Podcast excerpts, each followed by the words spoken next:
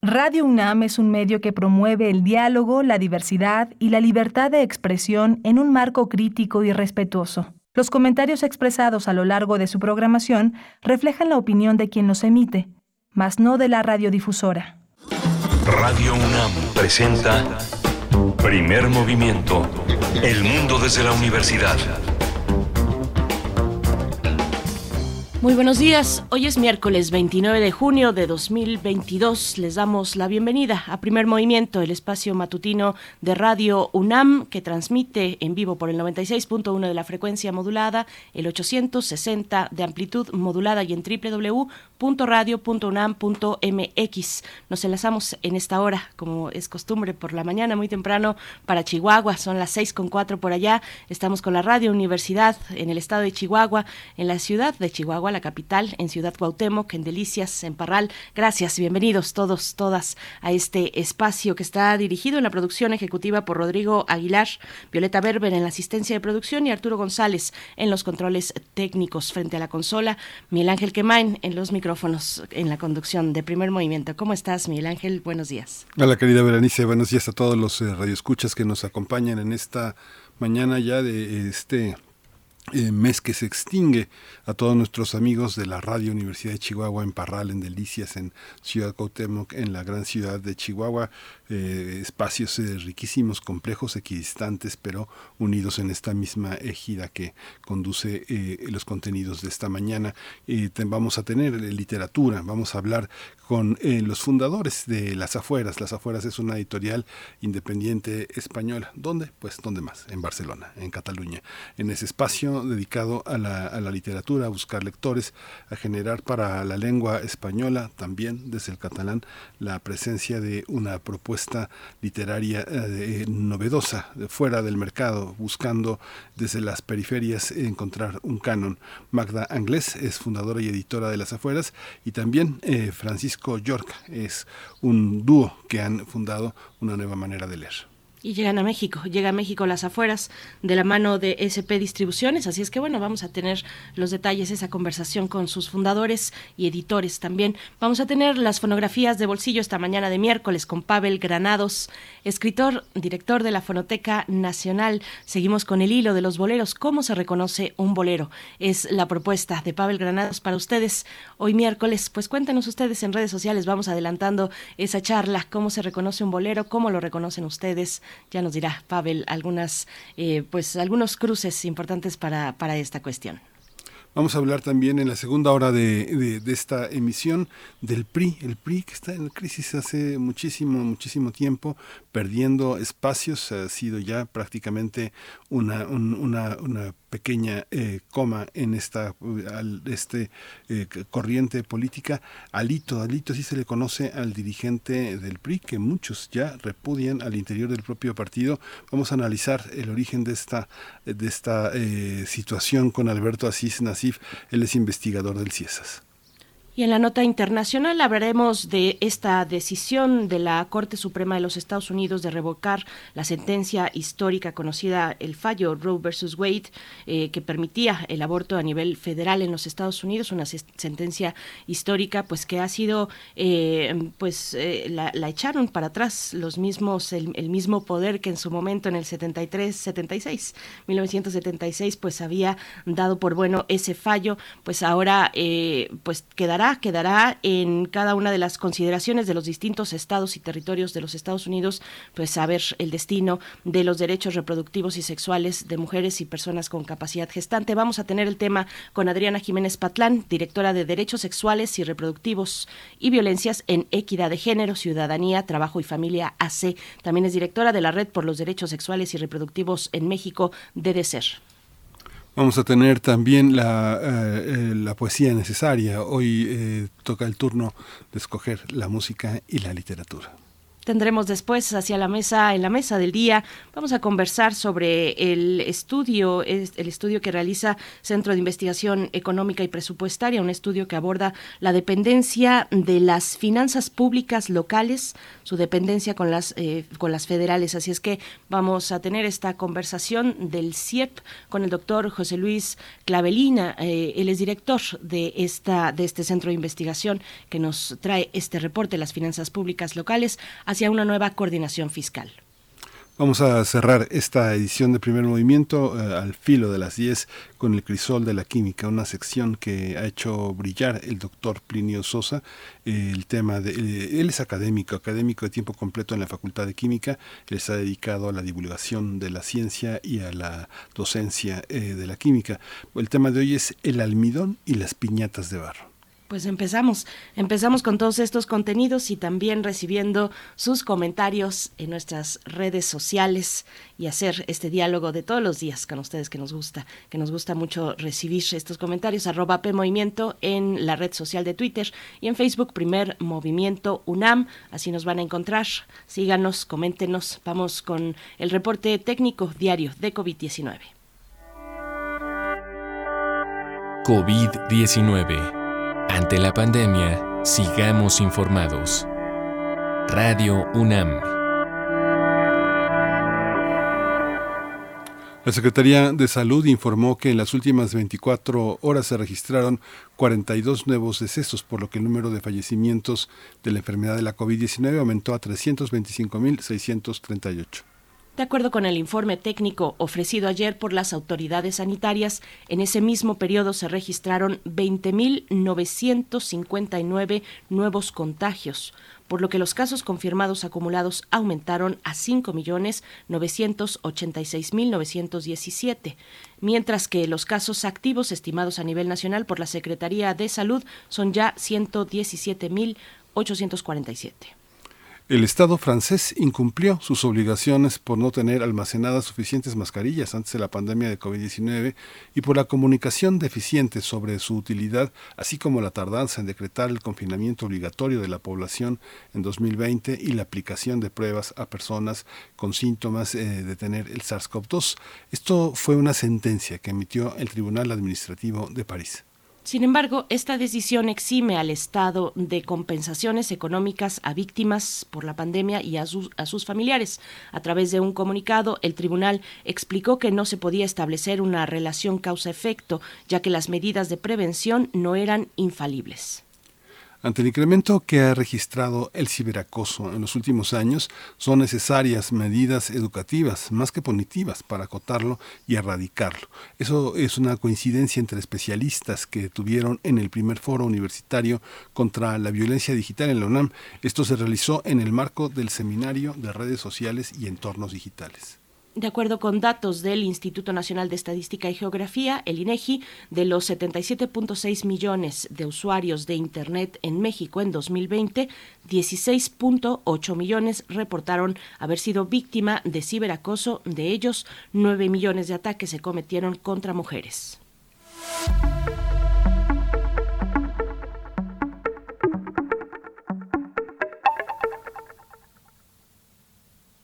Radio UNAM invita a la proyección de cine Género, Resistencias y Diversidades con un programa conformado por los cortometrajes Victoria, dirigido por Eloisa Díez, La Fuga, de Cani Lapuerta, Somos Pequeñas, de Fernanda Galindo, y Flores de la Llanura, que dirigió Mariana Ex Rivera.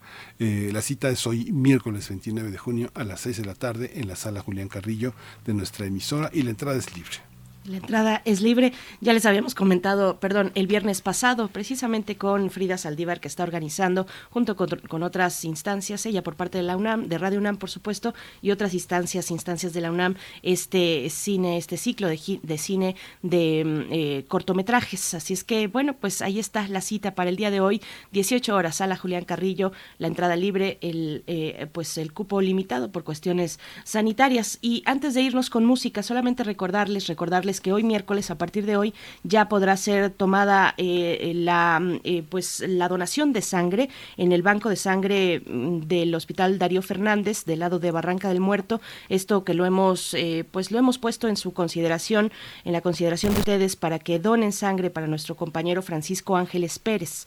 Francisco Ángeles Pérez, 45 años, se encuentra en la cama número 3 del Hospital Darío Fernández y se pide todo tipo de sangre, así es que les hacemos esta invitación, este exhorto a que si tienen oportunidad se acerquen para apoyar de esta manera a nuestro compañero y con ello también a todo el equipo que estamos pendientes de pues cómo va su estado de salud. Él se encuentra hospitalizado, repito, en el Hospital Darío Fernández. El banco de sangre está del lado de Barranca del Muerto. Francisco Ángeles Pérez, 45 años, cama 3, y se pide todo tipo de sangre, así es que bueno, pues ahí está esta cuestión que no queremos dejar pasar y nos vamos a ir con música, a cargo de Pasado Verde. Esto se titula ¿Qué sabrás de mí? Fuimos de verdad, el miedo nos volvió a juntar.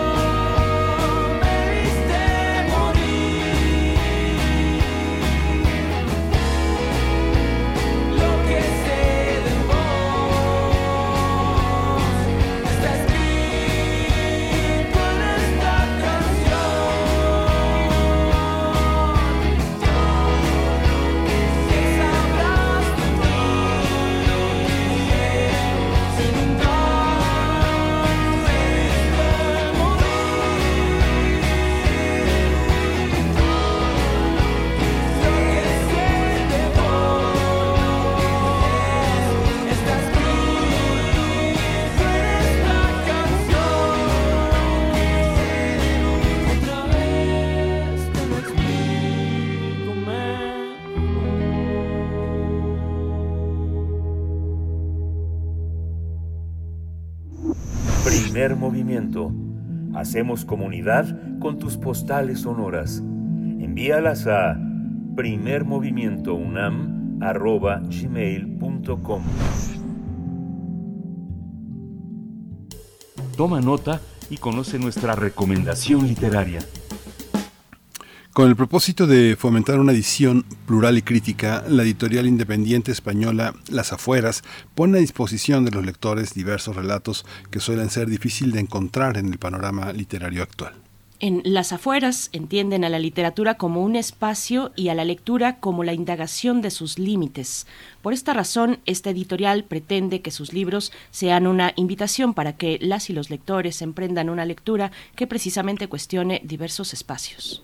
La idea es que sus libros indiquen el desvío para escapar del canon literario establecido, de la dictadura de la novedad y de lo comercial como un propósito único, por lo que invitan al público a explorar territorios extensos e inéditos. En las librerías mexicanas ya se pueden encontrar las obras de Jane Lazarre, la autora de El nudo materno, obra fundamental sobre literatura y maternidad, o Dime una adivinanza de Tillie Olsen, un título de referencia para autoras como Margaret Atwood, como Alice Munro o Lydia Davis. También está ya en las librerías Como si existiese El perdón de Mariana Travacio. Es un libro que demuestra que la influencia de Juan Rulfo se extiende más allá de las fronteras mexicanas. Pues vamos a conversar esta mañana sobre la llegada a México de la editorial Las Afueras, una editorial española, su objetivo y su oferta. Vamos a conversar al respecto. Nos acompañan dos invitados, sus fundadores y editores. Presento por mi parte a Magda Anglés. Gracias por estar esta mañana. Muy buenos días, buenas tardes, si es que están por allá en las latitudes distantes que nos separan. Pero bueno, nos une la literatura. Magda, ¿cómo estás? Hola, muchas gracias, Berenice, por la presentación y por acogerla a Las Afueras en vuestro programa. Muchas gracias, Magda Ángeles. Francisco Llorca también es fundador y editor de Las Afueras. También le doy la bienvenida. Buenas tardes, buenos días en México, Francisco Llorca. Hola, buenos días a todos y a todas. Y nada, encantados de estar en el programa y que por fin que nuestros libros estén en México también. Pues es muy interesante, una noticia interesante. Nos vamos a acercar seguramente a la propuesta, una propuesta que tiene identidad. Además, cuéntenos cómo, pues un poco de la trayectoria de Las Afueras, un camino ya realizado, ya emprendido en Barcelona, una ciudad que cuenta pues con un panorama muy dinámico respecto a la vida editorial, a la vida literaria. Es común incluso escuchar, por ejemplo, jóvenes escritores, escritoras latinoamericanos que buscan acomodarse en la oferta de Barcelona, incluso migran para allá. Cuéntenos cómo está en ese panorama la trayectoria que ya ha atravesado Las Afueras, Magda. Pues Las Afueras se fundó hace 5 años y nuestra idea es poner a disposición de los lectores obras originales, traducciones al español de autores que nunca habían sido traducidos y luego voces latinoamericanas que nos parece que tienen un alto voltaje literario y que ponen encima de la mesa temas y con un estilo muy, muy interesante que parece que nos deben ser leídos por todos, ¿no? Uh-huh. Francisco Llorca, ¿cómo lo ves tú? Sí, la verdad es que Barcelona siempre ha funcionado como un polo de atracción para muchos escritores latinoamericanos. De hecho, yo diría que la mayoría de nuestro catálogo está firmado por autores y sobre todo autoras que provienen del continente, principalmente Argentina, pero también tenemos una escritora mexicana muy talentosa que se llama Olivia Teroba en el catálogo. Y es verdad que Barcelona siempre ha funcionado, como decía, como ese foco de irradiación. Ahora mismo, pues nosotros también tenemos desde una visión menos hispanocéntrica que antiguamente, sino que estamos atentos a todo lo que se está haciendo de bueno y de valioso en el continente, que es mucho, y intentamos buscar más lectores y lectoras para sus libros. Uh-huh. Hay una parte importante desde México, Magda Anglés, que ha tenido la edición española, sobre todo después de la tranquila y apacible muerte de Francisco Franco en su cama.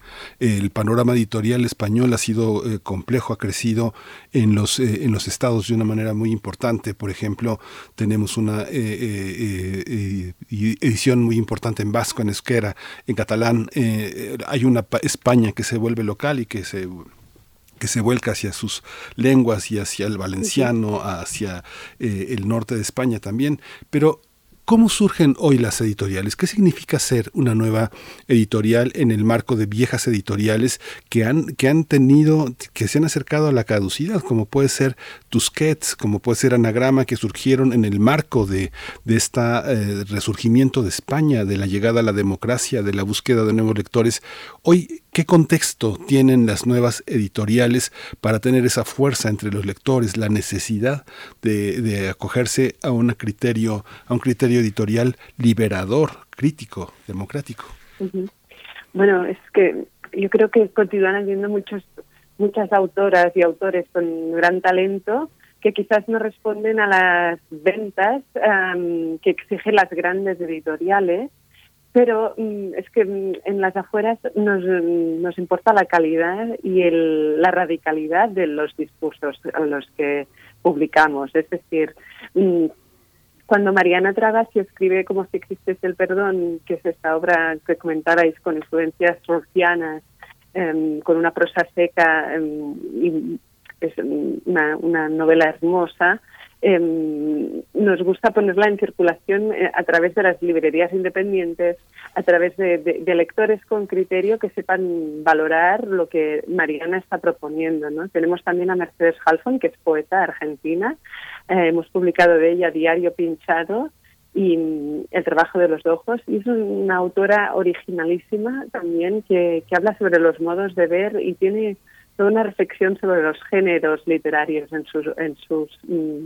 en ambas novelas. Y creo que siendo una editorial independiente podemos aprovechar y tener este contacto con los autores y publicarlos, ¿no? Poner en circulación estos textos que son muy valiosos. Uh-huh.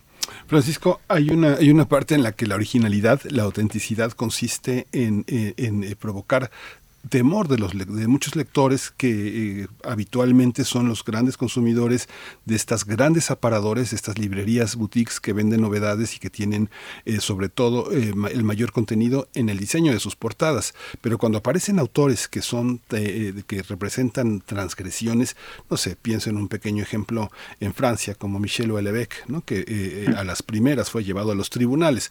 Las leyes se oponen contra esa falta de docilidad de muchos autores de tocar temas complejos, la maternidad, el racismo, la xenofobia, la emergencia de nuevas formas de nazismo, las formas de decir lo amoroso, las formas de decir la infancia.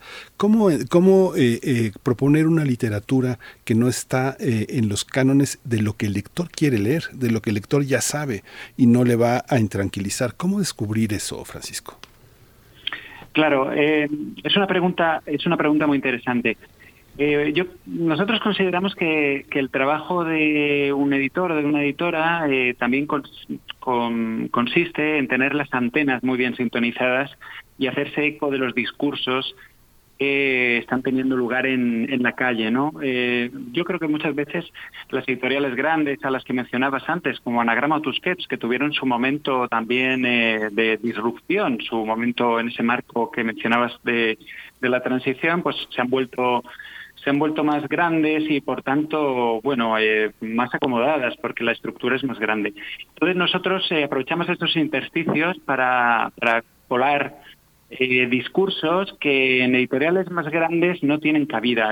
Nosotros también hemos editado a Pedro Lemebel, un autor chileno que fue una David de la transgresión en muchos campos, en la política, en la social, en la sexual. Y él decía que tenía estrategias para entrar por la puerta de servicio en el palacio, dejar los escorpiones o los alacranes y salir como si nada. Entonces nosotros hacemos un poco eso. Nosotros estamos más a pie de calle, recogemos un poco más esos discursos que tú has mencionado algunos, disidencias sexuales, temas que tienen que ver ahora, por ejemplo, que están tan candentes como el aborto, etcétera. Y los ponemos en circulación, porque al fin y al cabo para nosotros editar es iniciar una conversación. Entonces eso es un poco lo que hacemos, recoger el discurso de la calle y ponerlo, iniciar un debate. Uh-huh. Voy un poco sobre esa misma ruta, porque hay provocaciones varias en la presentación de las afueras, por ejemplo, esta de combatir la dictadura de la novedad. ¿Cómo separa Las Afueras frente a ello, frente a la gran industria, ante aquello de la dictadura de la novedad? A muchos nos interpela, la verdad, ¿no? Andamos a la casa de novedades constantemente. ¿Cuál es esta propuesta? ¿Revisar qué del pasado? ¿Rebuscar? ¿Remover textos de qué tipo? Cuéntenos un poco de estos detalles. Es una cuestión que les pongo para ambos, pero empezamos contigo, Magda Anglés, por favor. Sí, bueno, lo de combatir la dictadura de la novedad viene un poco, nos interesa saber de dónde venimos, ¿no? Para el fondo el catálogo que vamos construyendo, ¿no? El fondo de la editorial para nosotros está lleno de genealogías y de relaciones. Nuestros autores son casi como una constelación, ¿no? Se van uniendo, hay líneas que los unen de formas secretas. En ese sentido, mencionabais a Jane Lazarre, ¿no? Cuyo libro El nudo materno es como más actual que nunca, hablando de la maternidad y las ambivalencias sobre el hecho de ser madre.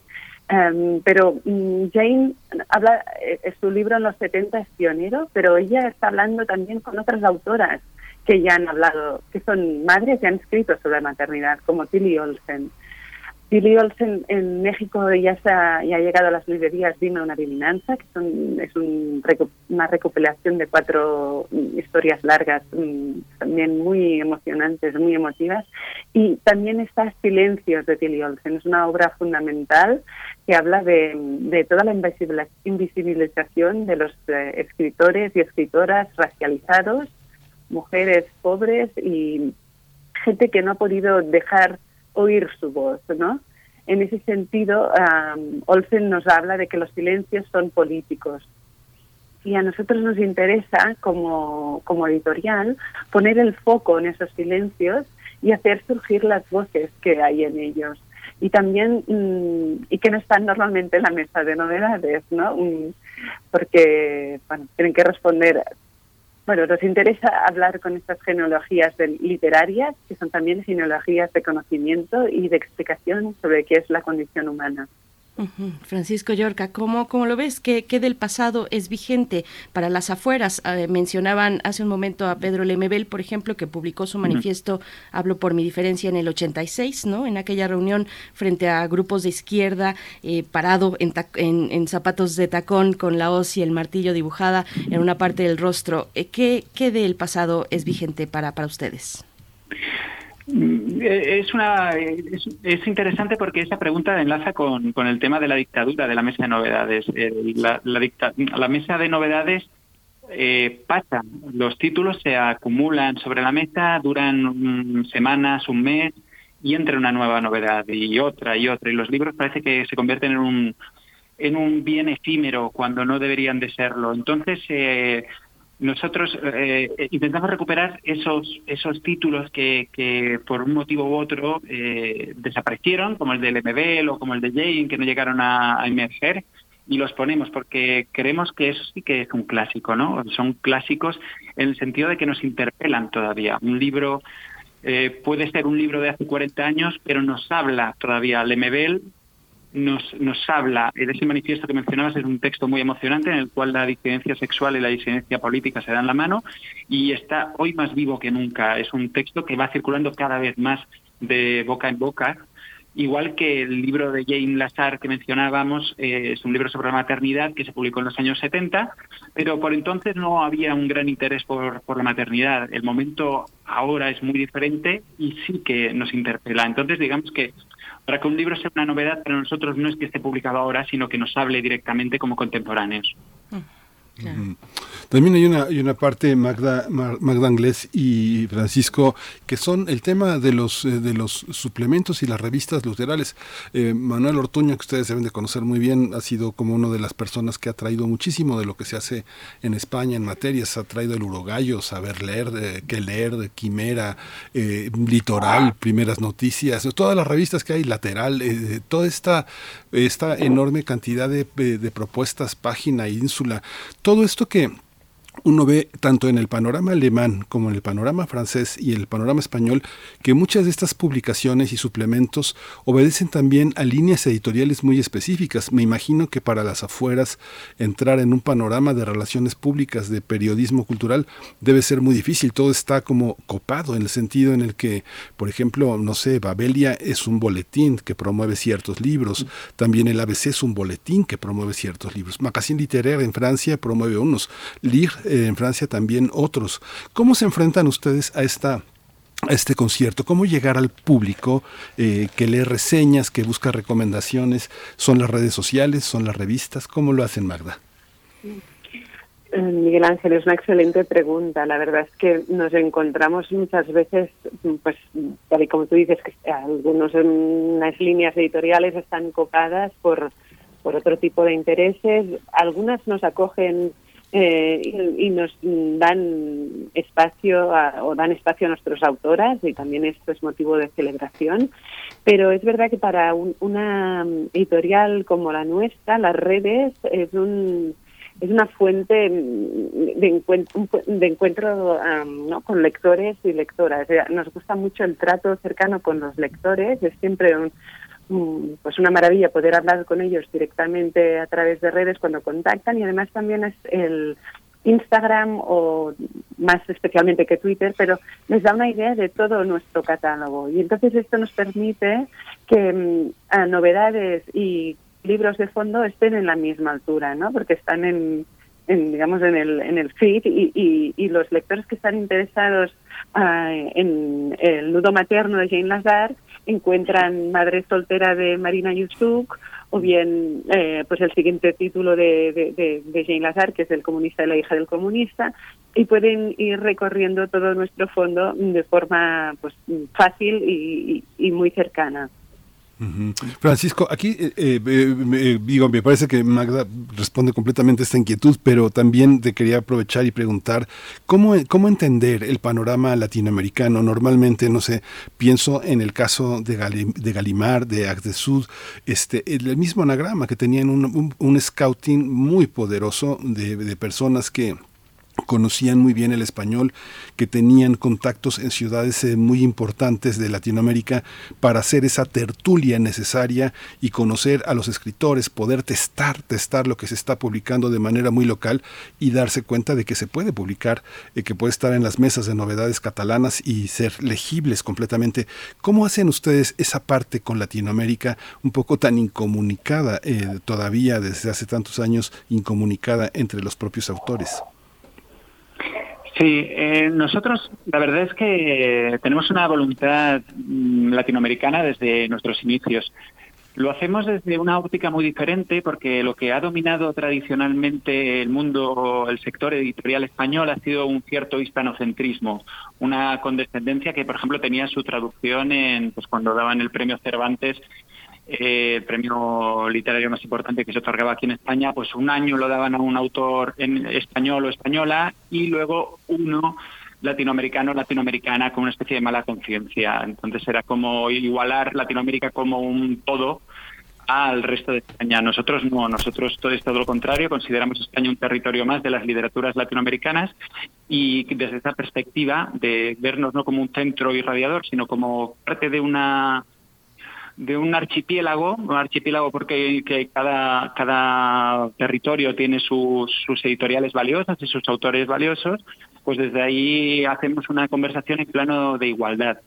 Yo recuerdo, estoy ahora pensando, mencionabas Anagrama y otros sellos, que es verdad que publican muchísimos autores valiosos en español y en castellano, pero que, por ejemplo, una autora mexicana como Fernanda Melchor la rechazaron su manuscrito de Temporada de huracanes porque la consideraban muy mexicana.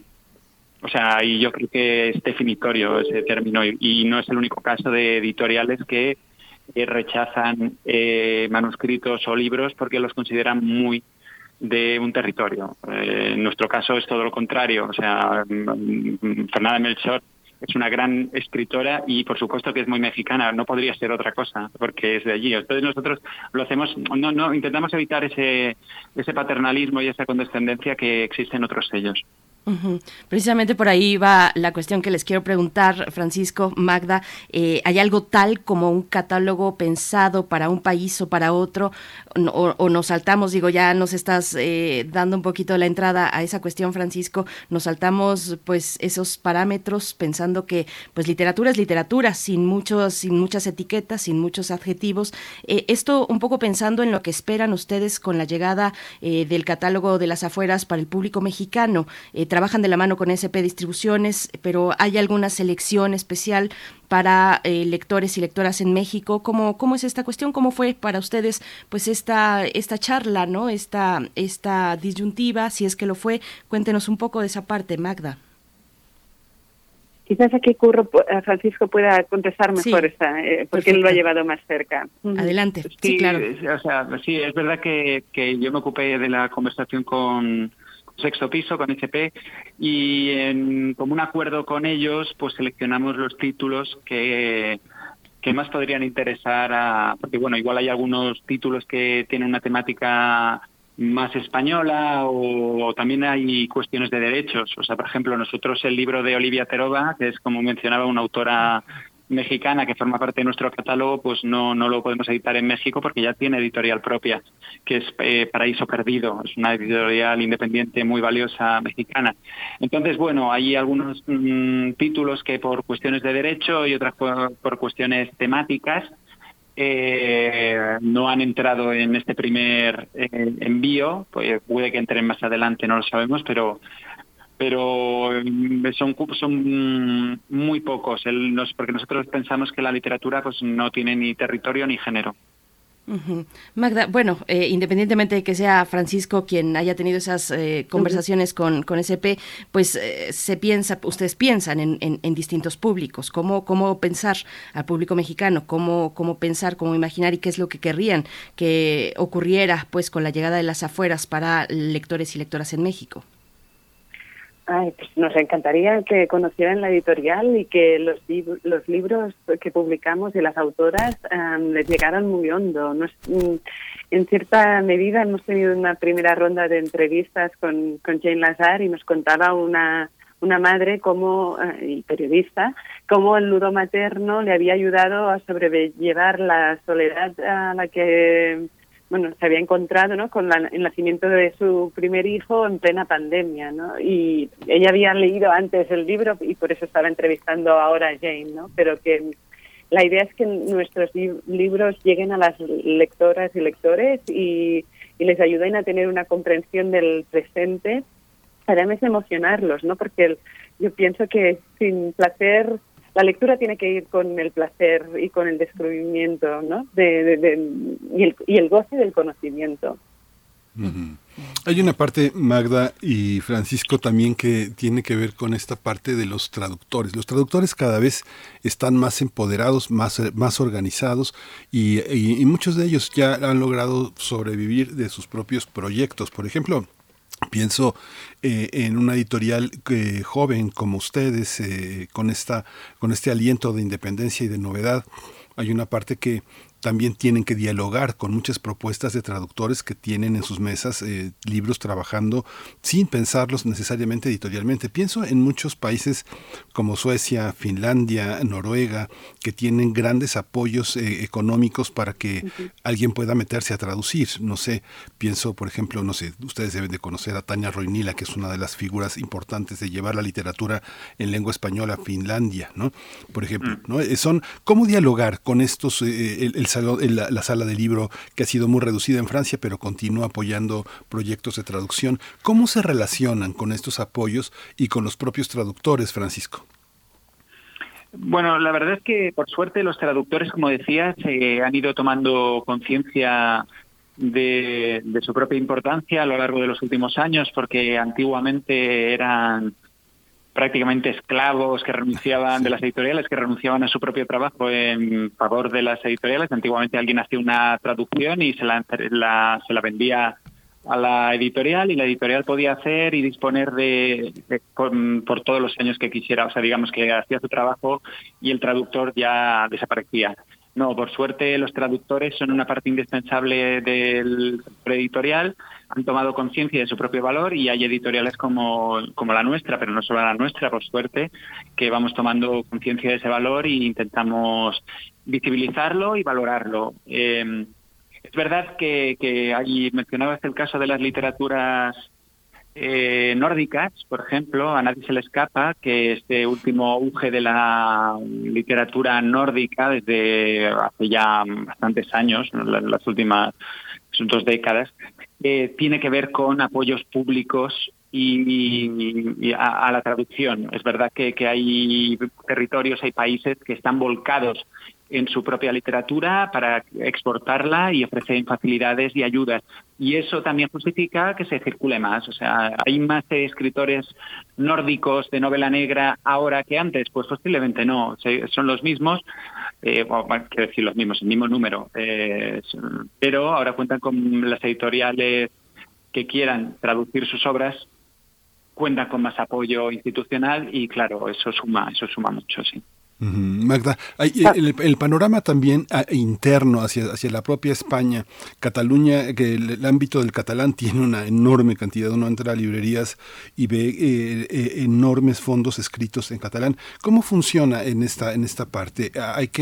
¿Es un rito de paso que una editorial como Las Afueras tenga que publicar literatura en catalán? ¿Es parte de un compromiso, de un reto? ¿Cómo es esa situación?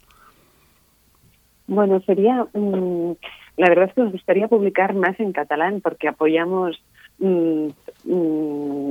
todas las voces de la literatura y las voces...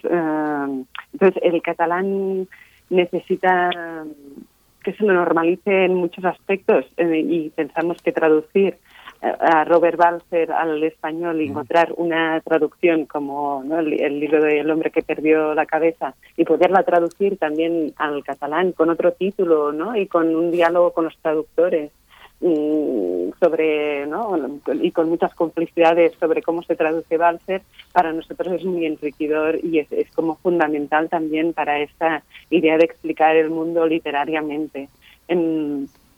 Yo soy catalanoparlante y mis lecturas en catalán, o sea, bueno, es como algo fundamental para mí y también me gustaría muchísimo poder seguir publicando en catalán, pero el mercado es distinto al español y a veces cuesta más afinar las tiradas y los lectores, ¿no? A mí me ha gustado mucho vuestra pregunta sobre los traductores porque nosotros también tejemos muchas complicidades con ellos, ¿no? Y nos ayudan sugiriendo títulos o incluso autores que nosotros pasarían desapercibidos, ¿no? Tenemos a Cornel Filipovic, por ejemplo, es un autor que fue el segundo marido de Wisława Szymborska, la novel polaca, y él es un autor de cuentos con una prosa elegante, muy sensible y no leemos ninguno de los dos en polaco, ¿no? Y fue gracias a Teresa Benítez que nos habló de él y nos animó a que lo publicáramos y ha sido también un gran descubrimiento. Además hacemos un giro más hacia, ¿no?, esa idea de que siempre detrás de un gran hombre hay una gran mujer, pues en este caso detrás de una gran mujer como Wisława Szymborska hay un gran hombre como es Kornel Filipovic. Qué fortuna quien puede leer en polaco a Wisława Szymborska, pero bueno, sí. ahí tenemos, efectivamente, les deseamos una presencia muy prolífica, interesante, de Las Afueras en las librerías mexicanas, que nos den conversaciones posibles, buenos encuentros entre lectores con este catálogo. Magda Anglés, Francisco Llorca, gracias a ambos por esta conversación, les deseamos lo mejor de verdad en esta nueva, en esta presencia, en esto que están emprendiendo para el público mexicano. Muchas gracias. Muchas gracias a ustedes. Muchas gracias. No, muchas gracias, de verdad, un placer. Gracias, un gusto. Vamos a ir con música, vamos a escuchar de Fer Altúzar, Brillo en la soledad.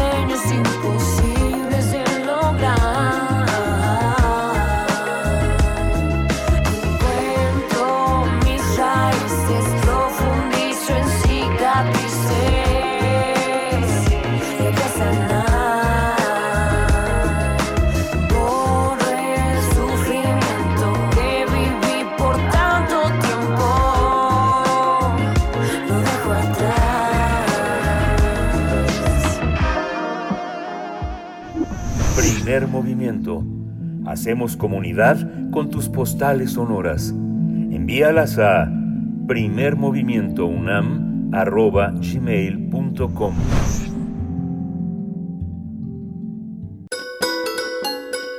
Fonografías de bolsillo. ¿Cómo se reconoce un bolero? Es el tema de esta ocasión, siguiendo el hilo de la conversación que tuvimos la semana pasada con Pavel Granados aquí en Fonografías de Bolsillo. Pavel Granados, escritor y director de la Fonoteca Nacional. Buenos días. Como siempre, un gusto estar contigo, estar compartiendo pues estas fonografías con la audiencia de Primer Movimiento. ¿Cómo estás, Pavel? Bien, Miguel Ángel. Pues sí, efectivamente, porque me quedé con la idea de lo que platicamos la semana pasada acerca de los boleros.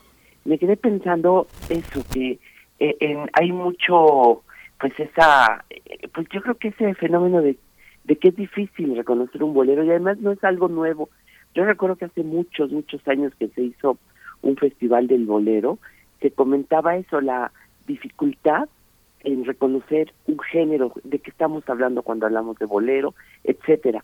Y por eso pensé que sería bueno tratar de, bueno, no sé si definirlo, pero sí decir más o menos en qué consiste un bolero, porque no es fácil. Fíjense ustedes que hay dos, bueno, pues yo diría que así básicamente, para abordar este tema, que cuando nosotros hablamos de un bolero, en el fondo estamos hablando de dos ritmos distintos. Es decir, que decimos es un bolero, pero estamos refiriéndonos a dos manifestaciones distintas. No son tan extrañas entre sí, dado que, por ejemplo, los audios que traje ahorita para ilustrar este tema son la misma canción, nada más que grabada en dos momentos históricos muy diferentes. Entonces, para definir primero este bolero, hay que decir que es un género, pues sí, un género, yo creo que trovadoresco, pues nació con los trovadores cubanos de fines del siglo XIX en la zona de Santiago, pero admite dos maneras distintas de tocarlo, y que además, estoy casi seguro, ahora me estoy más convencido de que el bolero original, pues ya está un poco en desuso, y lo que tocamos ahora como bolero, pues yo creo que en todo el continente es la segunda manifestación del bolero. Miren, para más o menos ya ponerlo sobre alguna grabación, el bolero sería más o menos el original, el que llegó de Cuba a finales del siglo XIX y que se empezó a grabar aquí en México desde los años 20, y que se empezaron a componer boleros en la península de Yucatán. Es un género que está construido sobre un ritmo que se dio allá en Cuba, que se llama cinquillo. Y el cinquillo es muy fácil de reconocer porque suena pam, pam, pam, pam, pam, pam, pam. Y siempre está uno, en muchos géneros cubanos, en el cha-cha-cha, en el danzón y en el bolero, está uno siguiendo siempre este ritmito, pam, pam, pam, pam, pam, pam, pam, que se llama cinquillo. Entonces es muy fácil de reconocer. Les traje aquí para ilustrar este primer bolero, este género, una canción yucateca que se llama Ella, que grabó allá en 1929 el papá de Armando Manzanero. Entonces vamos a escuchar un poquito de esta canción, Ella, y después explico cómo es la segunda forma del bolero, con la misma canción. Entonces, esta es una grabación de 1929 de la que escucharemos nada más un cachito. Vamos.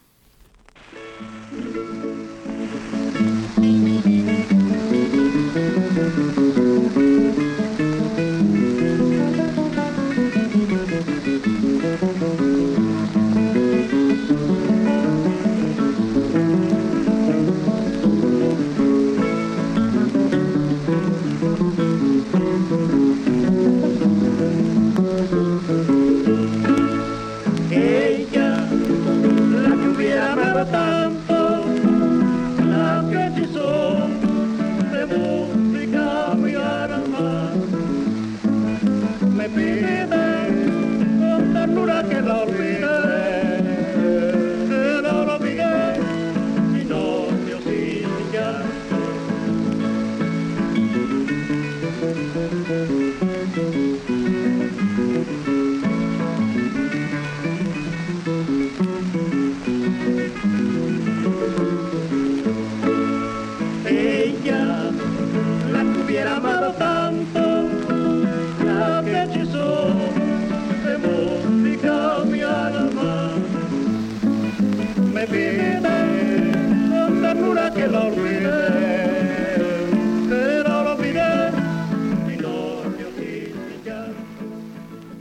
pues pareciera con un compás más rápido, más acelerado, con el un poco del acelerado. Del que uno habitualmente identifica al bolero, Pavel. Exacto, y además mucho más sincopado, ¿no?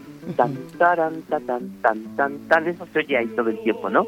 Sí. Bueno, resulta que en 1935 se estrenó una canción que se llama Billini Billini de Cole Porter y gustó tanto, fue un fenómeno tan grande que los boleros empezaron a hacer bajo ese esquema rítmico de la canción Billini Billini, que después primero inspiró a compositores como Gabriel Ruiz, que él decía que le había traído el Billini a México, y los discos aparecían como bolero Billini, bolero Billini. Y después, en los años 40, cuando nacieron los Panchos adaptaron ese ritmo, el del billín, para tocar los boleros. ¿Cómo se escucha el billín?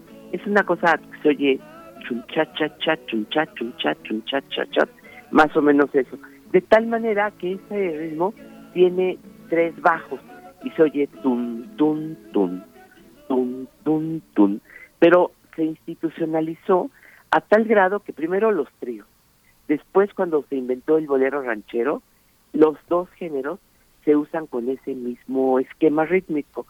Pero más aún, en Sudamérica, el bolero que realmente gustó mucho, en Ecuador, Olimpo Cárdenas, Julio Jaramillo, en fin, se tocaba ese tipo de bolero, llegó a las Antillas.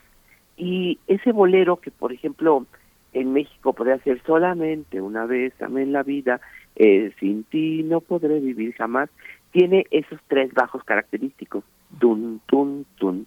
Y después, cuando llegó a Dominicana, ese bolero fue el que ahora llamamos bachata. Los musicólogos de República Dominicana dicen, la bachata es la formulación dominicana del bolero. Entonces, esta manera de cantar el bolero, la sonora santanera, la sonora matancera, en fin, incluso el bolero cubano, se empezó a hacer bajo este esquema rítmico. ¿Cómo se escucha así todo el tiempo? Tum, tum, tum. Entonces, esta misma canción que acabamos de escuchar, ella, podemos escuchar otro cachito, pero ahora cantado por Lola Beltrán. Vamos a poner, si quieren, otro cachito de esta canción para ejemplificar cómo la misma canción se interpreta con los dos modelos, ¿no? Vamos.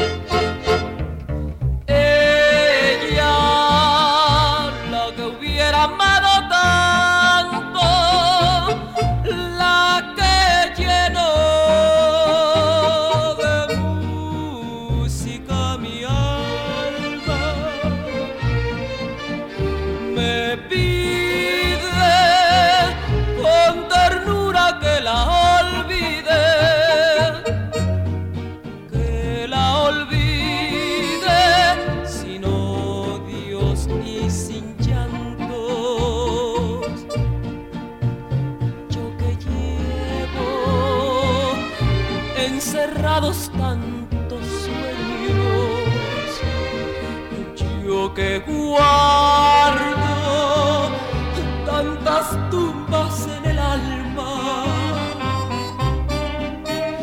no sé porque soy yo. Yo digo ahí ranchera en toda regla, Pavel. Es un bolero acompañado con mariachi, pues, pero tiene ya el otro esquemita, ¿no? Ya tiene ese tum, tum, tum. Están muy presentes los bajos. Pero fíjense ustedes cómo se trata de dos ritmos distintos a los que les decimos bolero. Lo que pasa es que la primera manera de cantar el bolero pues ya está muy en desuso, ya no es algo que sea muy común, pero es finalmente el bolero original, el bolero que llegó de Cuba, y este sería el bolero que se creó allá en los años 40. Pues son dos géneros, es un solo género, pero con dos maneras de interpretarlo. Está un poco difícil, creo, ¿verdad, Bere? Pero es está muy bueno. Pero es la manera en que se ha construido el bolero, pues, históricamente. Sí, pues Pavel, muchísimas gracias por esta lección de ritmos y de distinción. Nos escuchamos el próximo miércoles, ya están a punto de darnos las 8. Te agradecemos muchísimo y aprovecho para despedir a nuestros amigos de la Radio Universidad de Chihuahua. Nos escuchamos mañana de 7 a 8, de 6 a 8, de 6 a 7 en el horario local. Muchas gracias, nos quedamos con este bolero. Gracias, Pavel.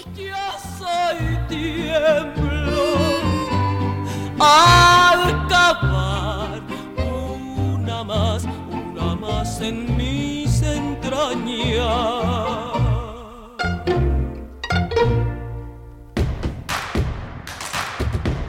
Síguenos en redes sociales. Encuéntranos en Facebook como Primer Movimiento y en Twitter como @PMovimiento. Hagamos comunidad.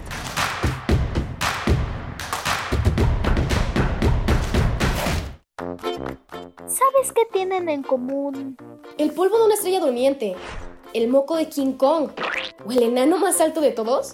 Pues que a todos los puedes encontrar en la radio. Solo tienes que decir las palabras mágicas. ¡Hocus Pocus! Para tus orejas y escúchanos todos los sábados a las 10 de la mañana por Radio UNAM. Experiencia sonora. Es muy tedioso hacer siempre lo mismo. No dejes que el aburrimiento apague tu imaginación. Escucha Escaparate 961 con los eventos culturales del momento. Viernes a las 15:15 horas por Radio UNAM. Entretenimiento y cultura. Radio UNAM. Experiencia sonora. Hace 40 años no existía el INE. Las elecciones las organizaba el gobierno. Esto no garantizaba ni la justicia ni la equidad en las contiendas electorales. El INE es valioso porque es como un referí dentro de las elecciones, tanto federales como estatales. El INE es valioso porque me garantiza una paz social. Porque me deja participar en las decisiones del país. Mi INE es valioso para mí porque mi INE soy yo. Y yo. Mafioso, narco, cocinero, buchona, dealer, mula. No importa cómo te disfraces para traficar o meterte drogas químicas, de todas formas te destruyes. La sangre de las drogas nos mancha a todos. Mejor métete esto en la cabeza. Si te drogas, te dañas. Si necesitas ayuda, llama a la Línea de la Vida, 800-911-2000. Para vivir feliz, no necesitas meterte en nada. Info Ciudad de México presenta Voces por la Transparencia, en la voz de Arístides Rodrigo Guerrero García, comisionado presidente del Info Ciudad de México. En el año 2018, en el estado de Oaxaca, se generó el famosísimo caso de los Muchis, y en el que 17 personas quisieron cometer un fraude a la ley para obtener una candidatura y se hicieron pasar como parte de la comunidad LGBTTIQ+. Este tipo de fraudes a la ley nos invita a reflexionar y a preguntarnos, ¿debe hacerse pública la lista de personas candidatas que pertenecen a dicha comunidad? Para responder a este cuestionamiento, en la resolución 10.703, diagonal 2021 del INAI y a cargo de la ponencia de la comisionada Josefina Román Vergara, se determinó que debe hacerse pública la información de las personas candidatas que participan favoreciéndose de acciones afirmativas para la comunidad LGBTTIQ+.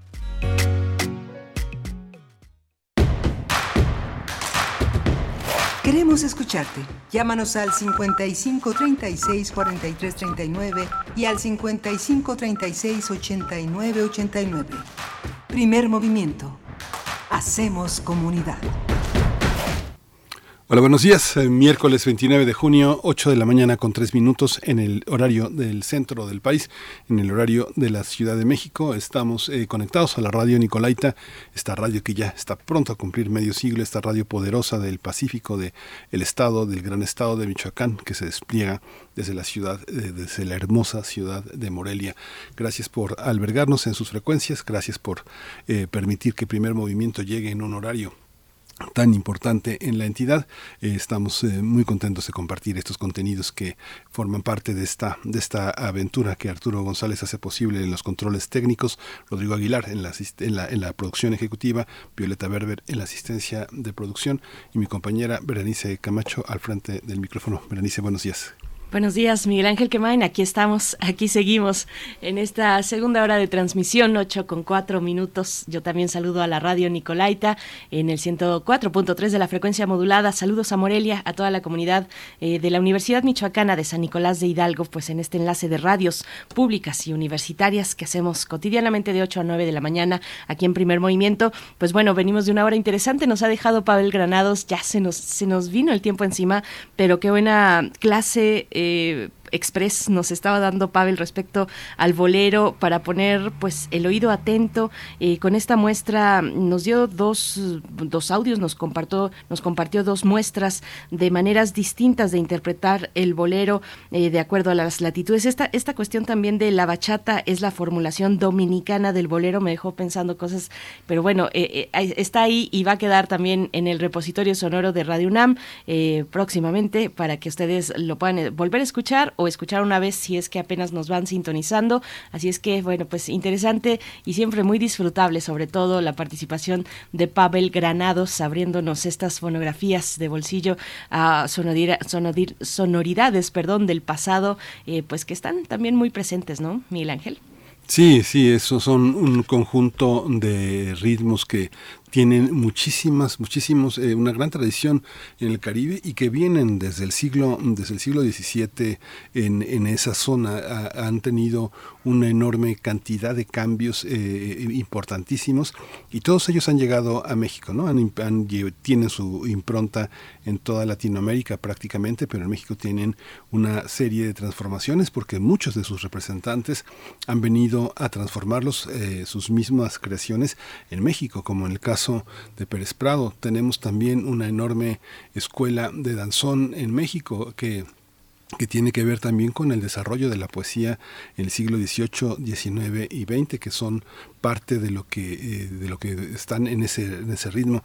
Lo interesante, me parece, Berenice, es que no se puede definir con rigor un género a partir de sus intérpretes, sino los intérpretes y su definición del género. El género es lo abstracto y aterriza en la particularidad que tiene cada intérprete. Por eso es tan indefinible, porque tiene un sello de cada quien. El bolero como Los Panchos, el bolero como Los Diamantes, como quién te gusta.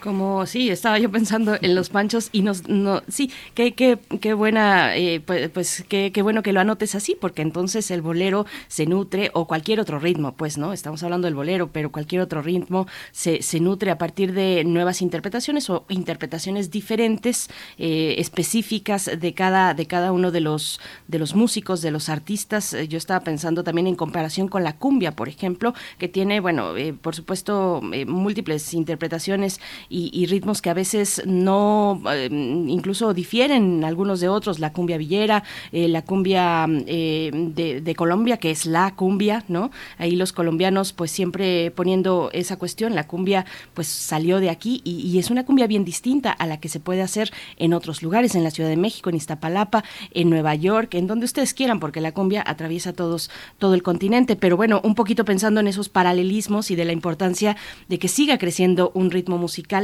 un género musical en realidad, como lo es en este caso el bolero. Y nos preguntaban por acá,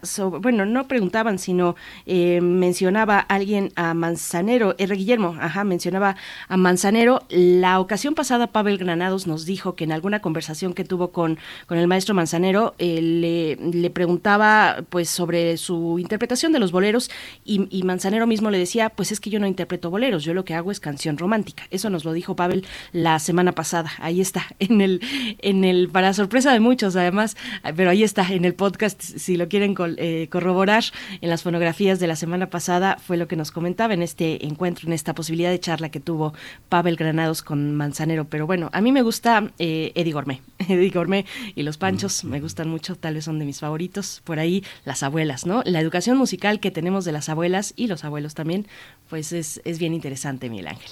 Sí, sí, es muy, muy interesante y bueno, ya iremos profundizando en los distintos ritmos porque tenemos una enorme cantidad de influencias en México y que han sido representadas pues por grandes músicos que no se han encasillado en un solo género, ¿no? Uh-huh, así es, cuéntenos ustedes cómo ven. Nos dice por acá Alma Mecánica, dice, buen día, es la primera vez que los escucho, bienvenido, bienvenida, bienvenide Alma Mecánica, dice, es un placer, en la entrevista, ahí te va Miguel Ángel, dice, en la entrevista hablaron del suplemento español Babelia y también mencionaron un par de suplementos franceses, ¿cuáles eran? ¿Me podrían indicar, por favor? Pues diste una larga lista de revistas, de suplementos, de pues publicaciones que hacen difusión de novedades editoriales, Miguel Ángel. Sí, por ejemplo, está en una revista canónica, es Magazine Literaire y Lir, que no han tenido una representación en español, pero que son...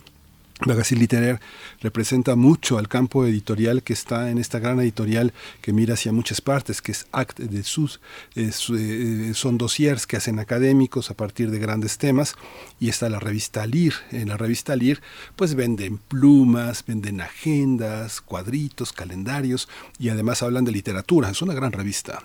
Es una gran revista que está representada por una parte de la cultura francesa que está en mediática, en la radio y en la televisión. Bernard Pivot, el gran entrevistador de escritores francés, es uno de los grandes consejeros editoriales de Lir. Y están los suplementos, el suplemento más estable como el país de Le Monde Libros, que es este suplemento, se me olvida ahorita quién es la gran biógrafa de Josiane Savigno, dirige Josiane Savigno el suplemento de libros de Le Monde, y está el suplemento de Liberación de libros, que también es otro gran suplemento que sería más en el tono de la jornada semanal, más un periódico más de izquierda, más crítico, ¿no? Uh-huh. Lir, como el verbo leer, ¿no? Sí. Así, Lire se escribe.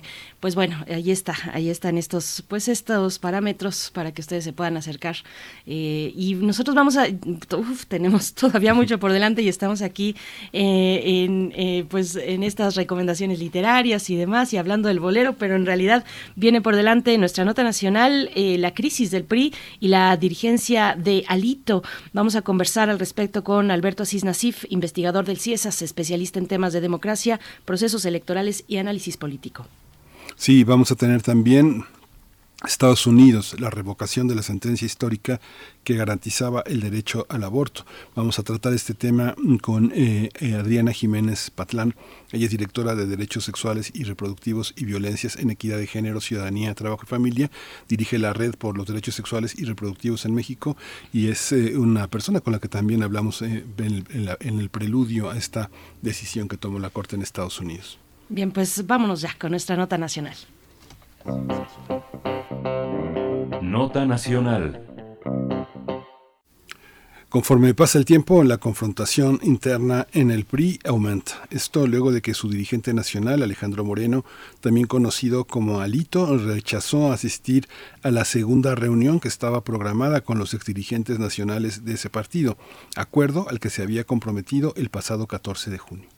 En contraparte, Alito los canalizó a la reunión del Consejo Nacional del PRI para que ahí se dirimieran las propuestas y diferencias, que son varias e importantes. Sin embargo, aún no hay fecha para efectuar el encuentro. Entre los puntos principales que desean analizar los exdirigentes del partido tricolor se encuentra la posible renuncia del campechano a la dirigencia nacional del PRI tras la debacle electoral durante su gestión, donde el partido perdió 10 de las 12 gobernaturas que tenía. Ayer los exgobernadores de Chihuahua, Fernando Baeza, Patricio Martínez y José Reyes Baeza, pidieron la renuncia de Alejandro Moreno como dirigente nacional del PRI. Vamos a analizar esta crisis del Partido Revolucionario Institucional bajo la dirigencia de Alejandro Moreno, Alito. Nos acompaña Alberto Aziz Nacif, él es investigador del CIESAS, un especialista en temas de democracia, procesos electorales y análisis político. Doctor Alberto Aziz Nacif, bienvenido, buenos días. ¿Qué tal? Muy buenos días, Miguel Ángel, Berenice, ¿cómo están? Muy bien, muchas gracias. Bienvenido, doctor Aziz Nacif. Gracias. Pues bueno, ayer salió un nuevo audio, hay que decirlo, un nuevo audio de Alito, que se suma a los anteriores. En este se le escucha hablar con otros colaboradores, con un tal Hugo, y una cuestión de dar efectivo a un empresario, bueno, a un representante de Televisa, 700,000 pesos para TV Notas, en fin, ¿qué es lo que podemos, cómo ve la cuestión en estos momentos para el PRI y para su dirigencia? Sí, creo que sería conveniente analizar al PRI desde sus diferentes crisis. Creo que el PRI está atravesando por distintas crisis, no solo el liderazgo de su actual dirigente y todo lo que está atrás de la demanda de varios priistas de que renuncie este director Alito, de que deje el cargo porque se ha vuelto ya una figura pues prácticamente insostenible, digamos, para la conducción de su partido, ¿no? Yo diría que para llegar a ese punto también habría que anotar pues que hay una crisis, yo creo que le podríamos llamar de representación y de ubicación, es decir, el PRI se ha ido transformando, digamos, de ser un partido hegemónico pasó a ser un partido dominante, competitivo, uno de los tres grandes, digamos, que quedaron entre 1988 y 2018, para ponerlo en ese periodo, y se ha convertido pues en un partido mediano, digamos, que ha ido perdiendo procesos electorales, pero el fondo es que ¿a quién representa? La pregunta es ¿a quién representa ahora el PRI? ¿Qué tipo de ubicación política y social tiene en el sistema político, en el sistema electoral en México?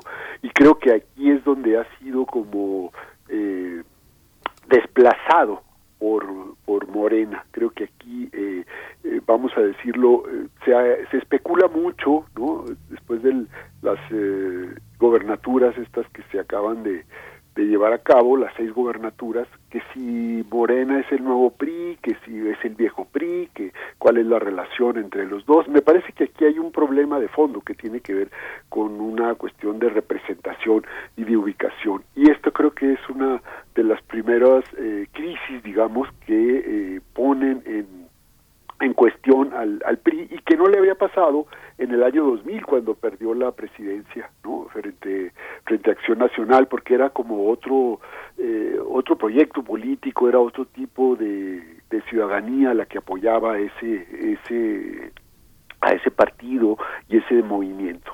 Creo que hay una segunda crisis que se refleja esto en lo electoral, es decir, el PRI ha ido perdiendo de forma bastante notoria pues los espacios que ganaba, no solo la presidencia de la mayoría en el Congreso, en los congresos locales, las gobernaturas, en fin, o sea, su maquinaria electoral se ha reducido de forma importante, ¿no? Y ahora pues está solo al frente de 2 o 3 gobernaturas en el país, ¿no? Entonces, para un partido que fue el amo y señor, digamos, del sistema político electoral, pues esto sí creo que es una situación bastante importante.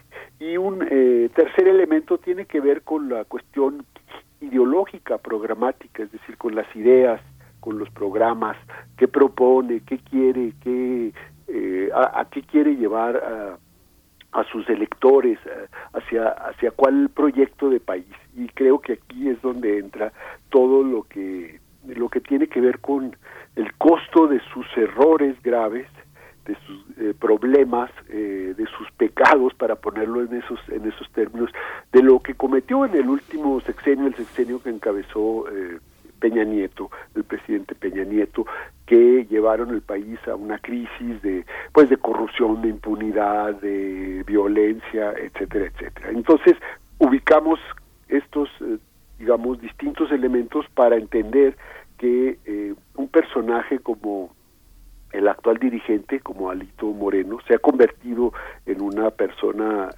pues ya insostenible, digamos, porque prácticamente hay cada día, cada semana, en fin, la evidencia a través de estos audios ¿no? Y algunos videos que han circulado, pues de una persona que está comprometida, digamos, en su actuar político por acciones que pueden ser delitos, ¿no? Presuntamente puede ser una persona que haya cometido este tipo de delitos de corrupción, de tráfico de influencias, de tráfico de recursos públicos, en fin, de hacer negocios con la política y con el puesto que ha tenido, que ostentó cuando llegó a ser gobernador de Campeche y ahora al frente de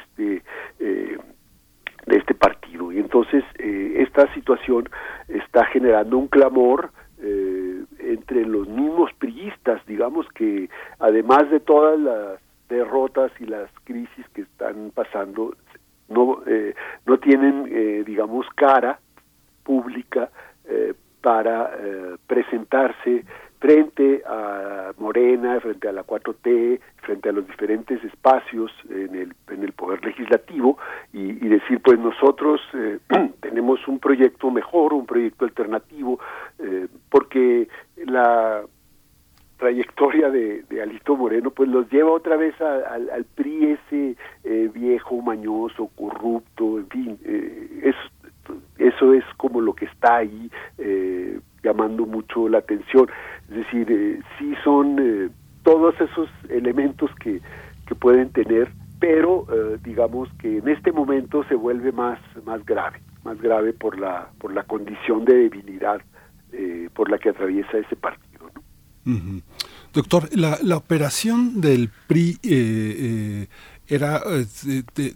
era posible porque gobernaban. Pienso, hace 50 años dejaba el gobierno de Campeche justamente Carlos Sansores Pérez, el negro Sansores, y venía de suceder a dos figuras muy importantes, que uno fue en el periodo de 75-76 Porfirio Muñoz Ledo, y en un periodo que justamente se cumplen 50 años de Jesús Reyes Heroles, un hombre que también no solo gobernó el PRI, sino que además pensó la transición democrática, la reforma política.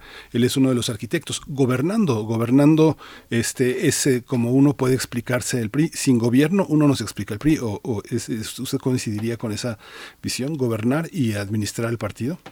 Sí, porque el PRI nace, digamos, con el PNR allá en 29, el partido callista, nacen desde el poder, nacen desde el gobierno, es decir, nunca fueron un partido de oposición hasta el año 2000, podríamos decirlo, que pierden la presidencia. Habían ido perdiendo gobernaturas, presidencias municipales de forma parcial y de forma paulatina, ¿no? Pero sí, prácticamente este partido surge como el gran instrumento, digamos, de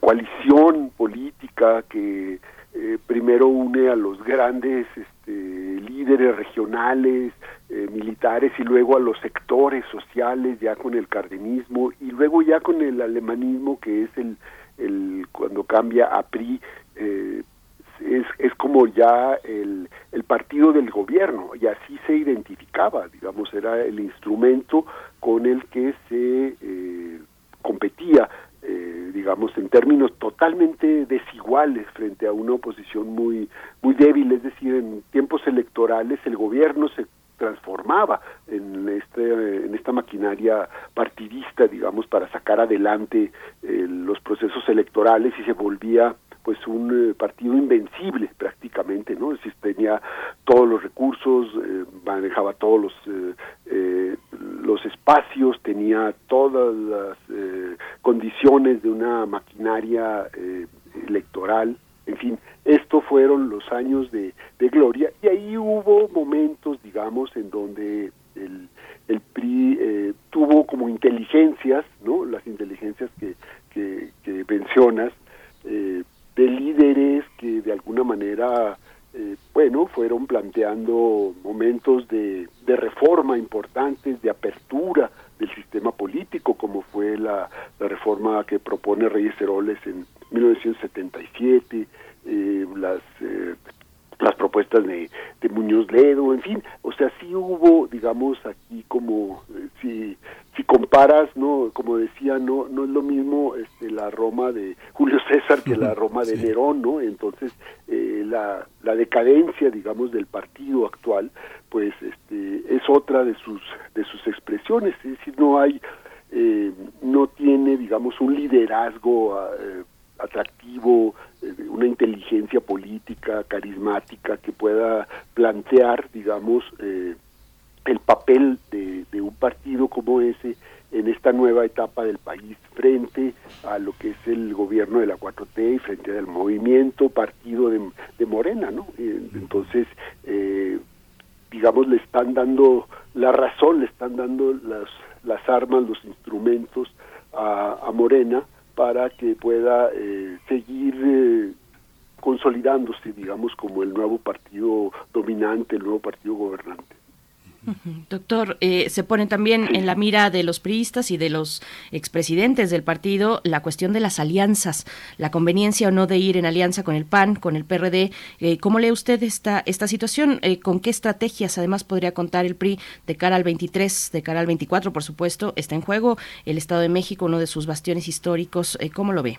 Sí, creo que la misma realidad política de las elecciones pasadas, de las tanto las intermedias del 21 como las 6 gobernaturas estas, les está demostrando a los partidos de oposición que esta reducción importante de tamaño solo es posible, digamos, salir adelante con una alianza, es decir, en donde todos vayan juntos prácticamente, tengan la posibilidad de juntar sus recursos, sus capacidades, sus maquinarias, lo que les permite la ley y más allá que eso, ¿no? Porque siempre sabemos que por debajo de la mesa se mueven recursos que no son legales, ¿no? O que no alcanzan a ser del todo auditables o visibles, ¿no? Que no tienen un origen legítimo.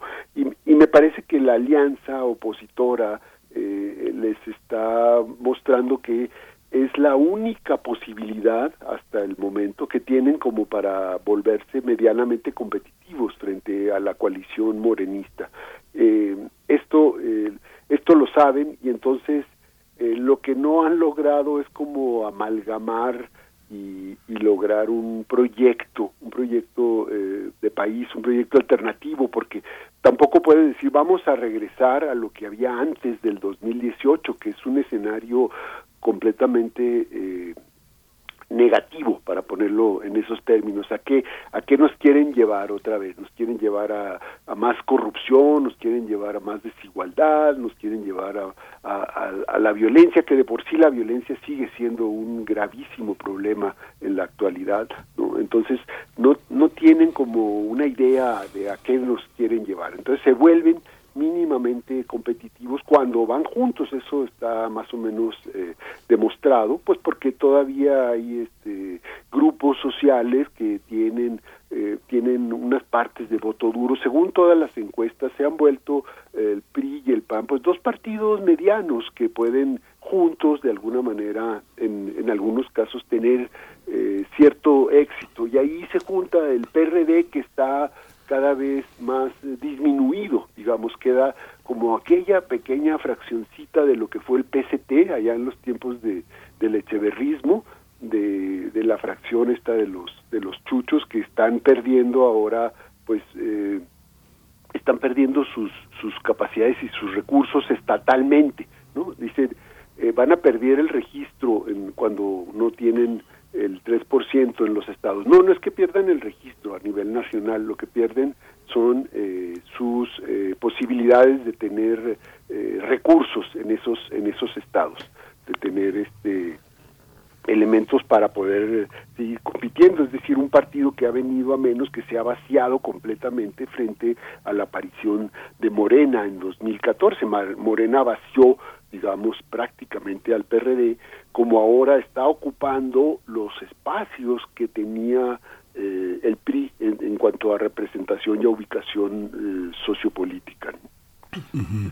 Hay un aspecto, doctor, que bueno, usted que tiene la posibilidad de ver a largo plazo todas estas cosas, digamos, yo me imagino que usted tiene el siglo XX en el bolsillo. Pensaba en el Lázaro Cárdenas, ¿no? La manera de gobernar de los pristas. Lázaro Cárdenas, pues, fue el único que de los líderes del PRI que fue presidente. Fue también Portes Gil, pero Portes Gil fue presidente provisional cuando asesinaron a Álvaro Obregón. Pero Lázaro Cárdenas es el tipo de político que era gobernador provisional del estado de Michoacán, pero cuando era gobernador constitucional lo llamaron a que se hiciera cargo del liderazgo del PRI un rato, luego lo mandaron de secretario de Gobernación cuando concluyó, lo acomodaron en Guerra y Marina y después fue el gran presidente de la República, ejemplo de nuestro presidente actual entre 1934 y 40. Le hago este panorama porque también fue Lázaro Cárdenas secretario de la Defensa Nacional. Uno ve, por ejemplo, cuando dicen es que los perredistas vienen del PRI y ahora los de Morena son pristas. Hay un modelo de hacer política que no es profesional. Llaman a un gobernador de un estado para que sea el secretario de Gobernación. De pronto llaman a otro que es agrónomo, que sea economista. Esa manera de hacer política sin profesionales en los puestos, ¿es algo que es parte de la herencia del PRI o así es la política en todo el mundo? Bueno, creo que un planteamiento interesante. Me parece que se podría como dividir en dos partes, es decir, hay una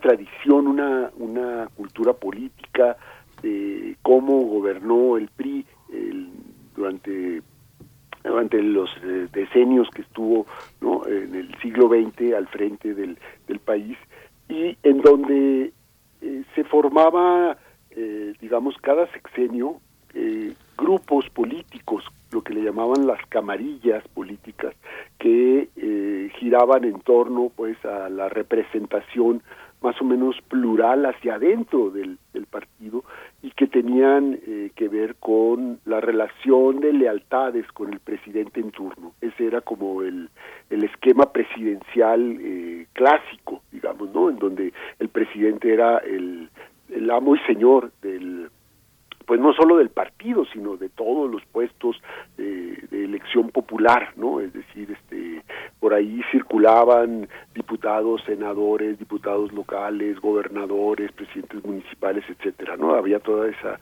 estructura. Y entonces, en ningún momento se pensaba, digamos, en la parte profesional de esto. Es decir, bueno, sí llegó a haber, digamos, especializaciones, ¿no? Por ejemplo, si vemos Ortiz Mena al frente de la Secretaría de Hacienda, que estuvo 2 periodos, 2 sexenios. Bueno, pues él no era un economista, pero sabía muy bien de la materia, ¿no? Entonces, sí había ciertas carteras, ciertas secretarías, en donde sí lograban establecer cierto, digamos, conocimiento profesional de los temas, pero nunca predominó lo profesional sobre lo político. Fue hasta ya muy muy tarde, digamos, el sexenio foxista se intentó hacer un servicio civil de carrera, pero esto no llegaba, digamos, a los puestos más altos, llegaba a las diferentes burocracias intermedias, ¿no? Y actualmente lo tenemos.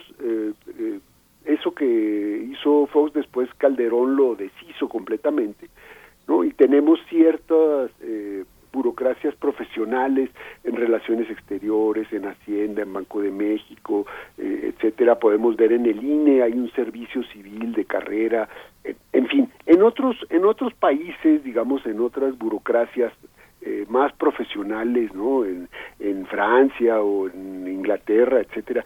Sí hay como todo un sistema de servicio civil de carrera que, independientemente de quién gobiernes, esa parte de esa burocracia no se mueve. Y creo que ahora, con la 4T, esto se ha agudizado de nuevo. Es decir, como que los valores de la lealtad, que el mismo presidente López Obrador dice, es más importante la lealtad, que estén con el proyecto, que apoyen en lo que estamos haciendo, la transformación, todo su discurso de la 4T. Y entonces lo importante ahí es eso, que la persona sea una persona leal y una persona que esté apoyando el proyecto. Y eso creo que ha prevalecido en todos los espacios, es decir, tenemos, ¿qué sabe el director de Pemex de energéticos? Pues no era su campo, no era su tema. En muchos casos, muchas embajadas, ¿no?, se ha desplazado al personal profesional, digamos, de relaciones exteriores, y se han puesto pues gente cercana al presidente y a su grupo, y así se ha ido construyendo, ¿no? Y en muchas partes así ha sucedido. Creo que cuidan un poco más algunos espacios como la Secretaría de Hacienda, ¿no? O sea, la Secretaría de Hacienda no llega un neófito, porque ahí sí tiene que ver pues con intereses y relaciones de la economía del país y sus relaciones internacionales, que es muy importante, que tiene que ver con las cuestiones de las inversiones de extranjeras, la confianza, digamos, en las instituciones económicas del país, etcétera, ¿no?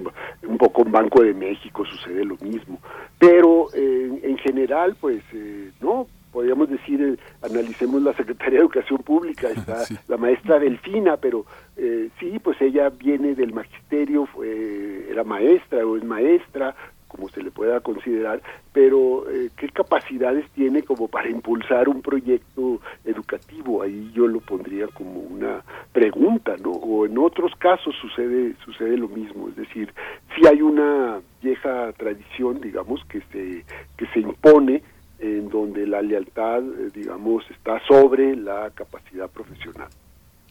Pues, doctor Aziz Nacif, nos quedan un par de minutos solamente para, en un tema pues muy a corto plazo, usted ve a Alito terminando sus 4 años como presidente del partido sin que se le desbarate todavía más el partido entre las manos. ¿Cómo lo ve?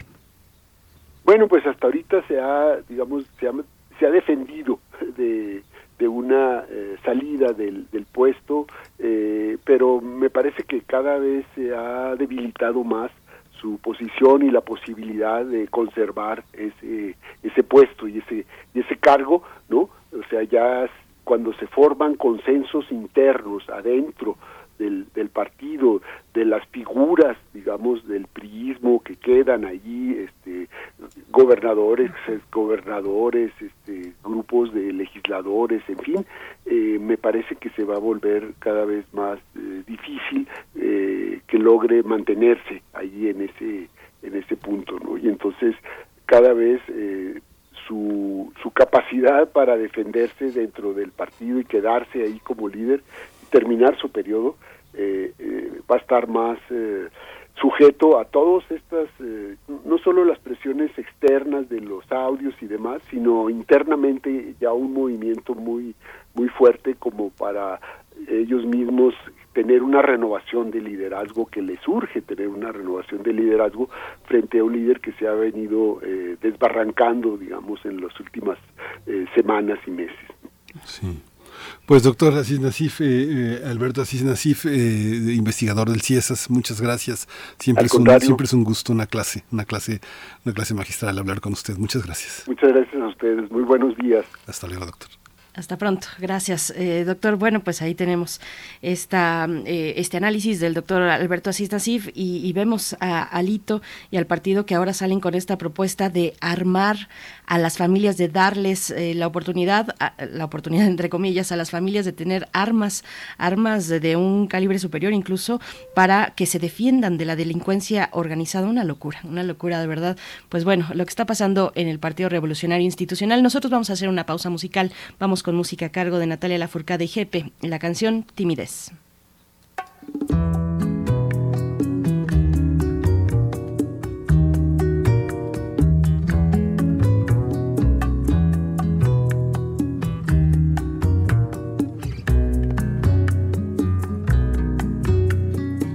La luna esconde en tus ojitos una dimensión de ti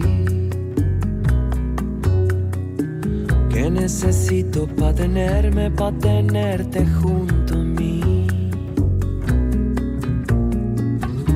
Esta noche miro el cielo pa' encontrar esa luz que me alumbra la oscuridad y no se muestra, solo un poco más, quizás un poco me bastará. Cuánta timidez.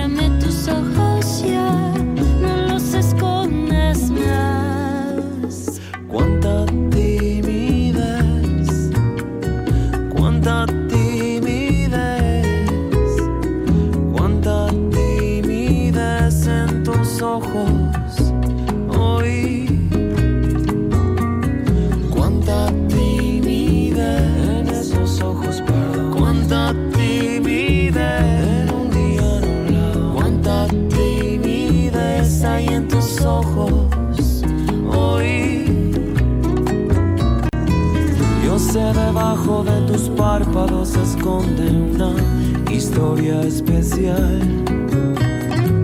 Cuando la tarde hacia la noche confunde tu timidez con sinceridad. Por eso ahora miro el cielo para encontrar esa luz que me alumbra en la oscuridad y no se muestra solo un poco más, quizás un poco no basta. Ya no lo escondas más. Cuánta timidez, cuánta timidez, cuánta timidez en tus ojos hoy. Cuánta timidez en esos ojos, perdón. Cuánta timidez en un día anulado. Cuánta timidez hay en tus ojos hoy. Tu sinceridad,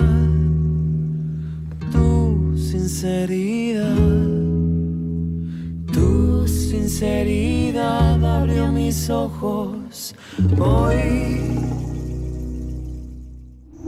Primer movimiento.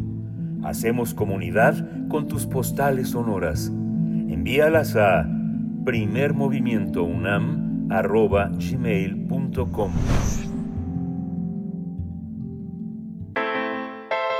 Nota internacional. En Estados Unidos continúan las manifestaciones a favor y en contra del fallo de la Corte Suprema que revocó la semana pasada el derecho constitucional al aborto. Washington, Nueva York, Chicago, Los Ángeles y Seattle han registrado protestas contra la derogación de la sentencia histórica de casi 50 años en el caso Roe contra Wade. Tras el fallo decidido con 6 votos a favor y 3 en contra, algunas organizaciones en favor de los derechos humanos han manifestado su temor de que la mayoría conservadora de la Corte Suprema pueda hacer lo mismo ahora también con el derecho al matrimonio entre personas del mismo sexo o la anticoncepción.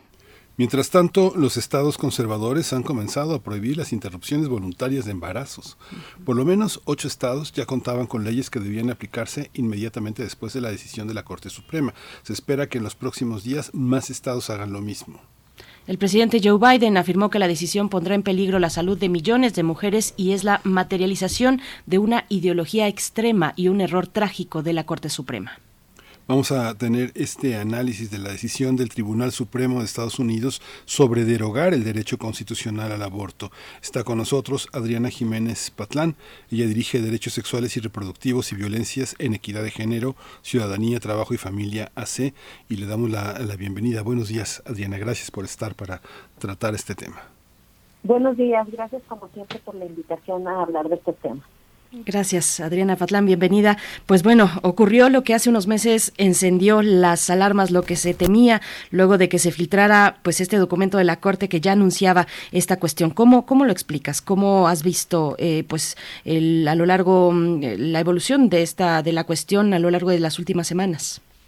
Pues la verdad es que creo que no nos debe de sorprender a nadie porque, bueno, pues además de la filtración, me parece que los grupos fundamentalistas, conservadores, antiderechos, han estado haciendo un continuo que nos llevan precisamente a lo que ha pasado recientemente con Roe versus Wade. Me parece que justamente lo que se pretende además de fondo no solamente está la restricción de los derechos de las mujeres, que tienen que ver particularmente con la salud sexual y reproductiva, sino justamente pues una posible andanada contra los derechos humanos en general. Esa es la preocupación realmente de fondo, no solo para las feministas, sino como les digo, para la lucha de la defensa de los derechos humanos, porque bueno, pues ya estaban justamente platicando cómo hay estados que inclusive con todo lo que existía alrededor de Roe versus Wade, pues también criminalizaban el aborto, ¿no? En diferentes estados. Había leyes que habían querido echar a andar, además en estos 8 estados, mucho más restrictivas. Inclusive en Mississippi, hace unos 2 meses aproximadamente, una de las cosas que llegó también a la Corte es limitar el derecho al aborto, incluso en casos de violación. Entonces, bueno, pues precisamente, como les digo, no es una sorpresa, sino justamente todo el movimiento antiderechos de las mujeres, antiderechos humanos, que está culminando con esto que está ocurriendo en Estados Unidos y que es preocupante. Claro. Diana, ¿cómo se puede ver, digamos, yo no tengo elementos, pero te hago la pregunta, yo sé que no es tan fácil, pero ¿cómo está en términos de las poblaciones que integran la Unión Americana, digamos que los estados que han avanzado de una manera ultraconservadora, conservadora y medianamente conservadora, ¿cómo está la población migrante establecida con sus derechos completamente norteamericanos en ese concierto? ¿Cómo son las estadísticas de los efectos del aborto en los distintos grupos sociales que están en la Unión Americana? ¿Cómo les afecta esta medida de manera grupuscular? ¿Eso se puede ver ahora? ¿O sí, claro. ¿Sí? Bueno, la verdad es que de por sí, bueno, hay que decirle al público que no es fácil acceder a la salud en Estados Unidos, ¿no? Uh-huh. Desafortunadamente los servicios son privados y son muy caros, y bueno, pues lo que tiene que ver con salud reproductiva específicamente, pues no se aleja de estos precios tan exorbitantes que existen en muchos lugares, ¿no? Por ejemplo, hay que decirle al auditorio, a quien nos está escuchando, que por ejemplo el acceso a un aborto en Estados Unidos cuesta de 3 a 5 veces más que lo que cuesta en México, y como tú bien dices, de las poblaciones más afectadas en Estados Unidos, de por sí ya lo han sido históricamente por esto que estoy contando sobre los servicios privados de salud que no son tan de fácil acceso, están las mujeres migrantes, de hecho, porque bueno, pues eso también, recordemos todo el paso que tienen que hacer antes de llegar a Estados Unidos, y desafortunadamente en este trayecto muchas de ellas, bueno, pues son violadas para poder antes de llegar o cuando llegan a Estados Unidos por el crimen organizado, por los polleros, etcétera. Pero también otras de las poblaciones que se van a ver afectadas son las mujeres afrodescendientes, que también, bueno, es muy complicado tener estos servicios de salud precisamente por todo el tema de la precariedad que existe pues en estos grupos, además las mujeres latinas, las mujeres jóvenes, porque otra de las cosas que también estaba sucediendo antes, que ocurrió en Texas, pues hay una ley que echaron a andar, que es la ley Latido, que inclusive tiene que ver con que si un médico decidía que ya había pues como esta cuestión de que se oía el corazón, podía no interrumpir el embarazo, ¿no? Y bueno, esto tiene que ver también con quienes se acercaban a los servicios de salud. Y pues todavía más fuerte, porque los grupos conservadores en Estados Unidos son una andanada incluso más violenta, porque bueno, pues también tiene que ver con todo el tema de las armas. O sea, por eso les digo que no es solo los derechos de las mujeres, hay que hacer análisis muy profundo de lo que está ocurriendo, porque en muchos estados están permitidas las armas. Y una de las cosas que sucede también es que los grupos antiderechos son más violentos, inclusive con las personas, el personal médico, que quiere hacer pues estos servicios de salud sexual y reproductiva. Hay organizaciones en Estados Unidos que brindan estos servicios a poblaciones en situaciones de vulnerabilidad, las que ya mencionamos, las mujeres migrantes, las mujeres afrodescendientes, las jóvenes, las mujeres dentro del grupo LGBTI, etcétera. Entonces, bueno, pues sí hay que pensar mucho más profundamente cómo están siendo afectadas las mujeres en situaciones de vulnerabilidad y sobre todo racializadas. Uh-huh. Bueno, como dato importante de lo que ya no es o de lo que solo será en algunos estados, Roe versus Wade permitía el aborto hasta la semana 23, desde el año de 1973 que se pronunció este fallo de la Corte, que la misma Corte ahora echa para atrás. Que en este hilo que ya comentabas, Adriana Patlán, ¿qué vamos a empezar a ver, por ejemplo, con esas leyes restrictivas que ya existían y que ahora tendrán pues ya la carta abierta para entrar entrar en acción, entrar en vigor. ¿Qué vamos a ver con los profesionales de la salud, con instituciones que realicen aborto? ¿Qué va a pasar con las mujeres o personas gestantes que decidan abortar en estados distintos donde sí esté permitido? ¿Cómo lo ves? Pues la verdad es que ya también, como les digo, esta andanada ya se veía venir, entonces las organizaciones feministas de allá, las organizaciones que se dedican a los temas de salud sexual y reproductiva, pues igual que en su momento le hicimos acá con la Ciudad de México, se están preparando precisamente para que los fondos puedan ser utilizados para trasladar a las mujeres a estos llamados estados santuarios. Entre ellos se queda, por ejemplo, Washington y Nueva York, algunos otros más, pero lo que ocurre es que, bueno, pues ahora se tendrán que trasladar pues a las mujeres. Les digo, es como una experiencia además compartida que hemos tenido con ellas, en el sentido de que nosotras de otros estados traíamos a las mujeres a la Ciudad de México, traíamos el medicamento, bueno, les enviábamos el medicamento, las traíamos también a la ciudad para poder interrumpir de manera voluntaria un embarazo hasta la semana 12, entonces creo que precisamente eso es lo que está ocurriendo en este momento, pues que los fondos podamos también pensar que busquemos en internet a las organizaciones de la sociedad civil en Estados Unidos que apoyen la salud sexual y reproductiva, que podamos hacer donativos, y nosotras en México pues estamos haciendo justamente una red transfronteriza, ¿no? Con las mujeres que pueden pasar a México, y que hay organizaciones también como Marea Verde Chihuahua, Necesito Abortar en Nuevo León, que también están pues apoyando a las mujeres que necesiten interrumpir un embarazo y que ahora vienen de Estados Unidos hacia México. Es decir, el norte está mirando hacia el sur, como debió haber hecho desde hace mucho tiempo. Esa es la brújula que nos está guiando, y que además me parece que también hay que compartir estrategias con ellas precisamente para que estas poblaciones puedan tener los servicios necesarios para poder interrumpir un embarazo. Uh-huh.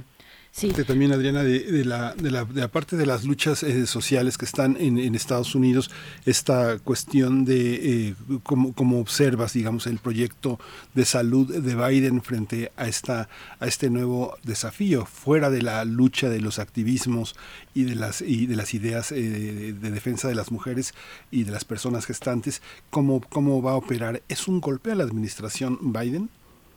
Pues la verdad es que sí podría ayudar precisamente en toda esta problemática. Como les digo, no solamente tenemos que mirar una parte de lo que está ocurriendo, que es la salud sexual y reproductiva, sino todo el sector salud que hay en Estados Unidos, que deje de ser privado y que permita poder acceder pues no solo a este tema del que estamos hablando. Entonces, bueno, pues también es un tema a pensar justamente en muchos lugares, no solo en Estados Unidos. ¿Por quién votamos? ¿Cómo le hacemos? ¿Cuál es el proyecto que nos afecta directamente a la ciudadanía cuando elegimos votar por alguien en particular? Desafortunadamente, ni los temas de salud, como estás mencionando con Biden, ni los temas de derechos humanos están alejados de las cuestiones políticas que ocurren en los distintos lugares. Bueno, ahora en los estados, como decimos, hay estados más conservadores, más progresistas, entonces también eso es importante mirar.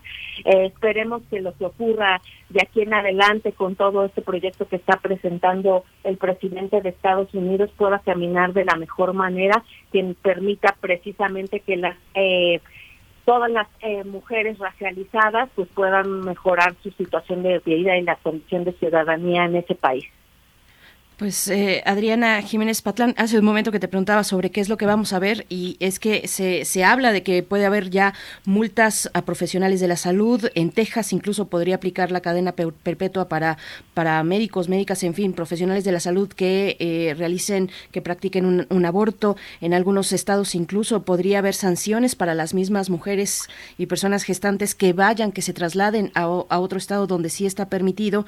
Pues podría haber multas para ellas, incluso si reciben medicamento por correo, atención, acompañamiento remoto, en fin, estas cuestiones. No se está poniendo sencillo el practicar, el ser sujetas de los derechos humanos, derechos sexuales y reproductivos, y una cuestión que me gustaría que nos compartieras qué pasa cuando en una sociedad se prohíbe, se dicta como ilegal el aborto, qué es lo que pasa después con las condiciones, en las que se practica, porque el aborto finalmente continúa siendo una práctica, pero ahora en condiciones inseguras. Lo vemos en América Latina, Adriana. Pues afortunadamente lo que nos ha dejado América Latina es una gran lección con el tema del aborto automedicado. Aunque se puede hacer en condiciones clandestinas, pues afortunadamente ha dejado de ser inseguro con el tema de los medicamentos. Y son una de las cosas que nosotras les hemos dicho, inclusive a legisladoras que vinieron hace poco de Estados Unidos a hablar con organizaciones de la sociedad civil en México. Este intercambio de experiencias, una de ellas pues es precisamente todo el tema del aborto automedicado, que se puede hacer y que puede ser una de las posibilidades. Claro, la restricción de derechos es una de las cosas que también nosotras hemos dicho por toda la región, es que el primer territorio a defender es nuestro cuerpo, y con lo que estás mencionando de que cada día más se le están poniendo candados a la decisión de las mujeres, como les digo, es una cuestión preocupante porque precisamente es lo que les permite a muchas en Estados Unidos y en toda la región poder decidir su proyecto de vida, porque el cuidado y la crianza de los niños y las niñas todavía sigue quedando en las mujeres. Pocos hombres se han integrado al tema de los cuidados, y eso también tiene implicaciones de muchas índoles también, no solamente para las mujeres, sino también para las infancias. Y bueno, todas las restricciones que has mencionado con respecto a las multas e incluso cárcel, pues estamos viendo una regresión de más de 50 años en Estados Unidos, cuando siempre se ha propagado como un país que defiende las libertades. Entonces, creo que las lecciones que ha dado América Latina se tienen que compartir en Estados Unidos y se tiene que empezar a ver desde otra manera. También hay abogadas feministas muy importantes en diferentes organizaciones de la sociedad civil que ya están preparando pues distintas cosas para poder, distintas estrategias legales para poder dejar de tener estas restricciones o poder ayudar quien caiga en estas. Y bueno, pues ya como les decía, los fondos para el acceso al aborto son importantes, en las redes de cuidado que se tiene que hacer con el personal médico, no solo con los médicos, sino con las enfermeras, las trabajadoras sociales, precisamente que les permita tener seguridad en estos lugares donde los grupos conservadores son mucho más violentos, también es muy importante. Eso es lo que hemos tejido nosotras en América Latina, y me parece que es lo que una de las cosas que tiene que suceder en Estados Unidos, tejer estas redes de seguridad, proveer los fondos para la defensa y las estrategias legales,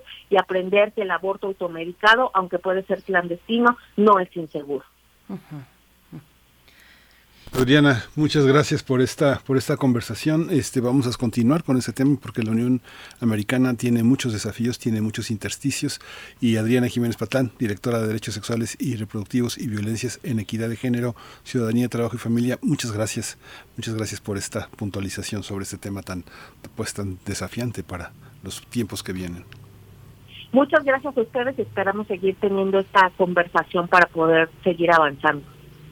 Por supuesto, gracias. Hasta pronto, Adriana Jiménez Patlán, directora de la Red por los Derechos Sexuales y Reproductivos en México. Nosotros vamos a hacer una pausa, pero bueno, hay muchos elementos en esta cuestión. Miguel Ángel, Missouri y Texas serán los primeros estados, bueno, en que ya están por restringir, y otros 11 tienen ya leyes preparadas. En Ohio, por ejemplo, estará prohibido abortar incluso si el embarazo es producto de una violación. Este fallo, Roe versus Wade, descansaba en una parte de la 14ª enmienda de la Carta Magna, que reconoce el derecho a la privacidad. Ahí también amparaba el derecho de las mujeres a interrumpir su embarazo. Bueno, ahora esto pues se echa para atrás, y bueno, pues con varios elementos. Todavía ya no nos da mucho tiempo, pero se ve muy complicado que esta decisión de la Corte sea revertida desde el Congreso, por ejemplo, ¿no? Con una ley federal pues muy muy complicado que se revire, que se revierta esta situación a la que ha llegado los Estados Unidos. Es muy improbable, se requieren 60 votos, pero sería una ley muy polémica, muy complicada de realizar, pues por cómo están las preferencias electorales, la presencia de cada uno de los dos partidos, finalmente republicano y demócrata, se ve muy complicado, pero bueno, allí estamos observando desde acá lo que ocurre en los Estados Unidos con temas de derechos humanos. Nosotros vamos a hacer una pausa, creo que ya nos vamos sin canción, sí, Miguel Ángel, pero si nos da tiempo, un poquito de Priscila Félix y Drume Negrita. Gracias, Radio Nicolaita, vamos al corte.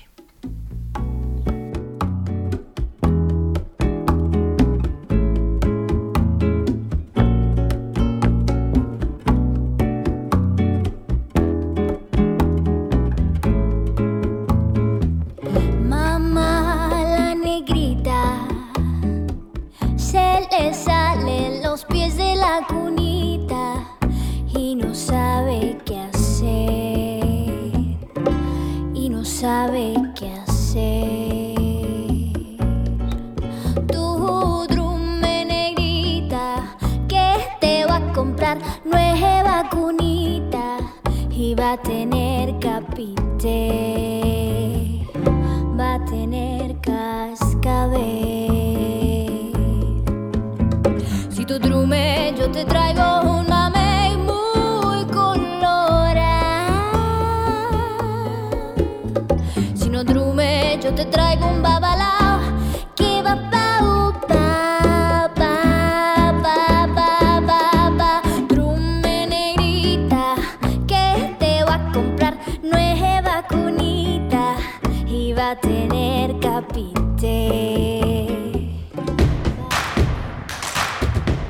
Síguenos en redes sociales. Encuéntranos en Facebook como Primer Movimiento y en Twitter como @PMovimiento. Hagamos comunidad.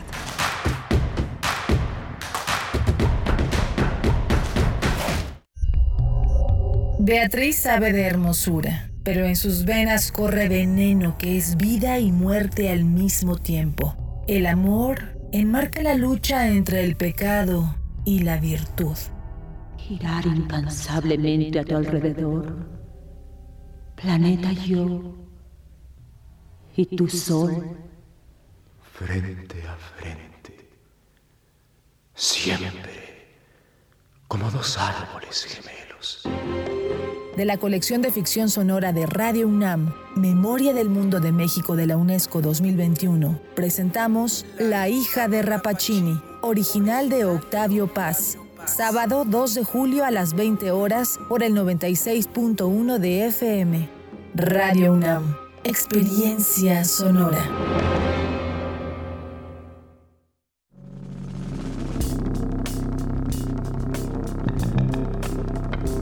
Prisma RU. Relatamos al mundo. Un informativo con visión universitaria. Noticias, análisis, debate. Prisma RU. Conduce Deyanira Morán.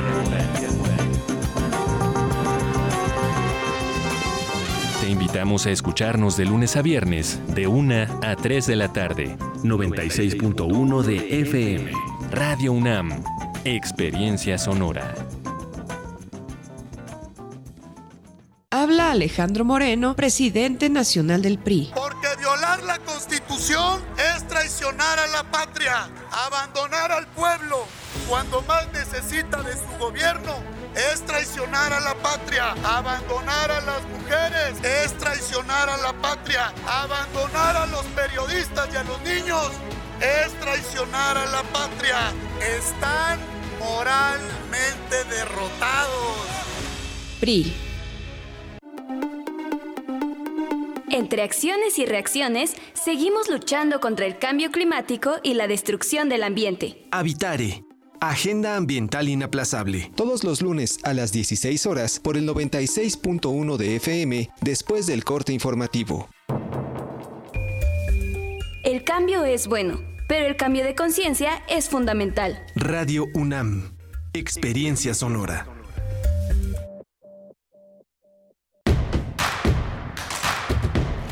Encuentra la música de Primer Movimiento día a día en el Spotify de Radio UNAM y agréganos a tus favoritos.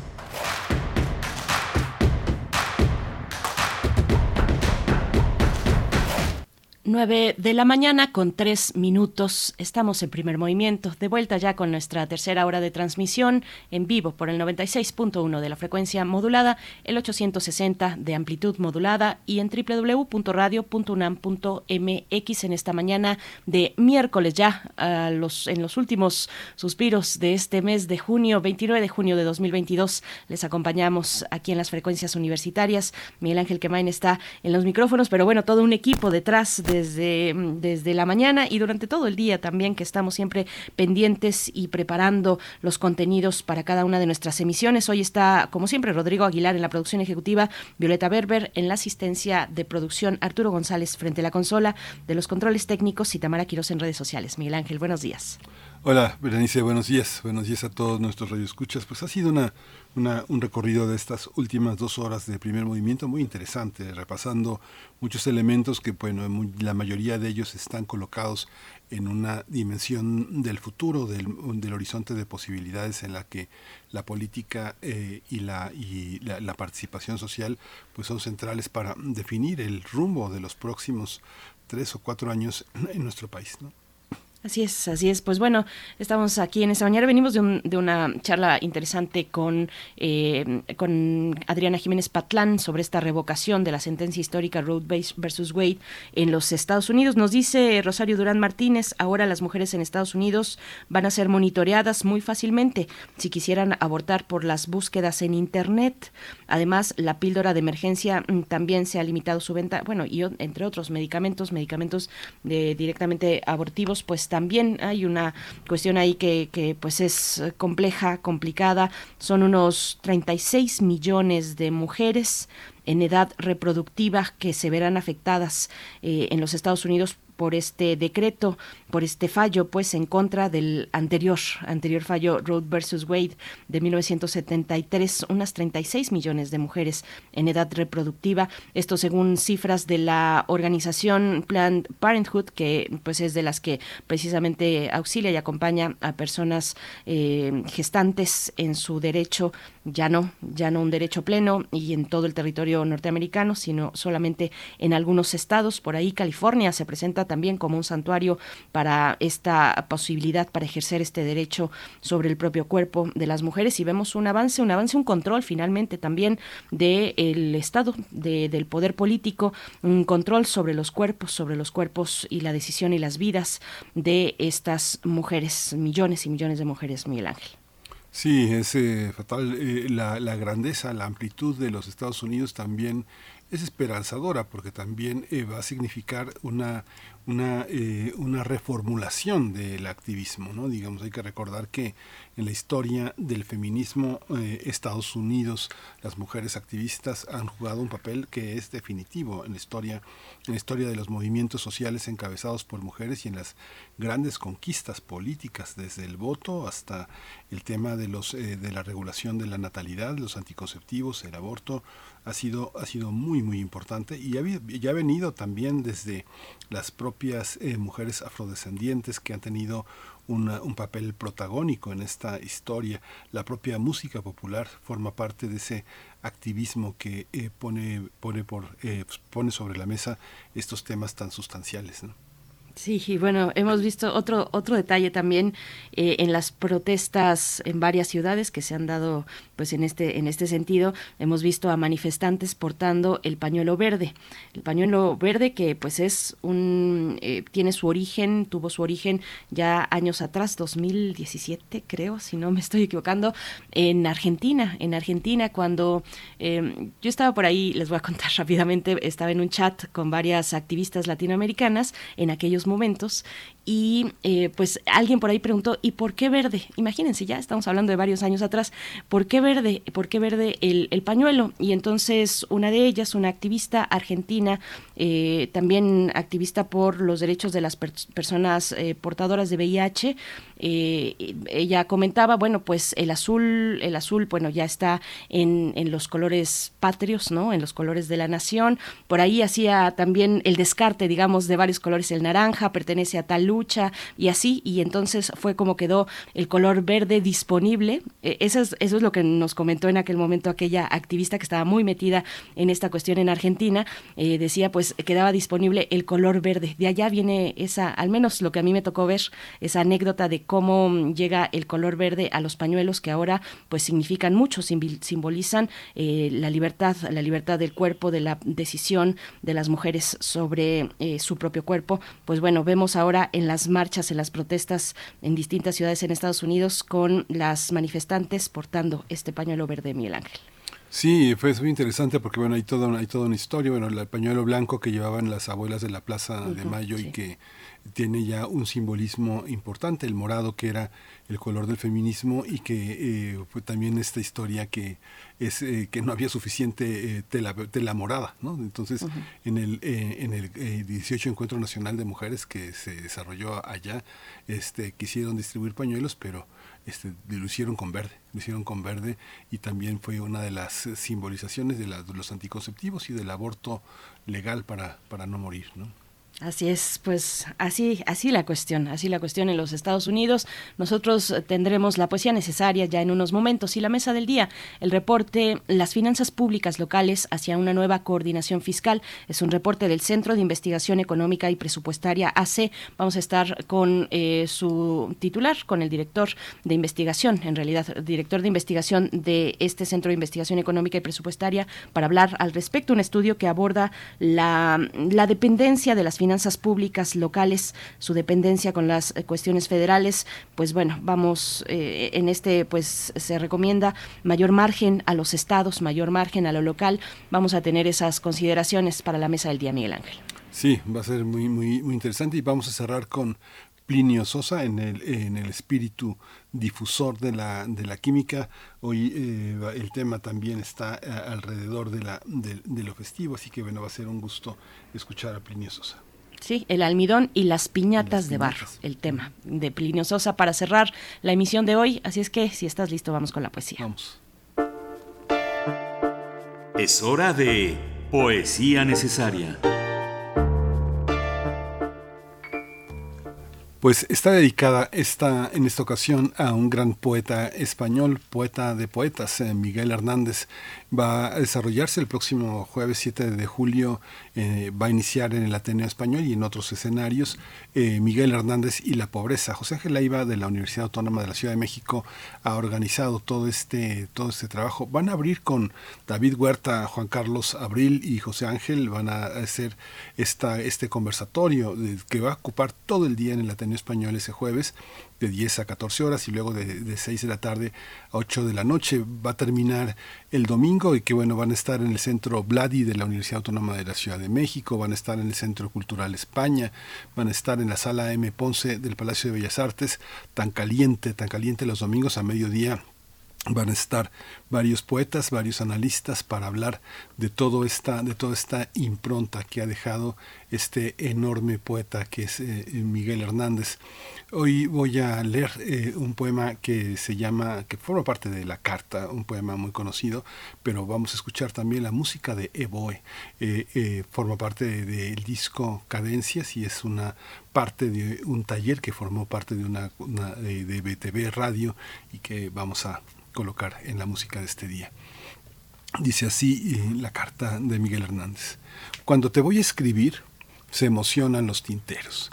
Los negros tinteros fríos se ponen rojos y trémulos. Cuando te voy a escribir, te van a escribir mis huesos. Te escribo con la imborrable tinta de mi sentimiento. Allá va mi carta, cálida paloma forjada al fuego, con las dos alas plegadas y la dirección en medio. Aunque bajo la tierra mi amante cuerpo esté, escríbeme a la tierra, que yo te escribiré. Mientras los colmillos crecen, cada vez más cerca, siento la leve voz de tu carta. Igual que un clamor inmenso, la recibiré dormido, si no es posible despierto. Y te quedarás desnuda dentro de tus sentimientos, sin ropa, para sentirla del todo contra tu pecho. Y mis heridas serán los derramados tinteros, las bocas estremecidas de rememorar tus besos, y con su inaudita voz han de repetir, te quiero. Cuando te voy a escribir se emocionan los tinteros, los negros tinteros fríos se ponen rojos y tremulos. Cuando te voy a escribir, te van a escribir mis huesos. Te escribo con la imborrable tinta de mis sentimientos.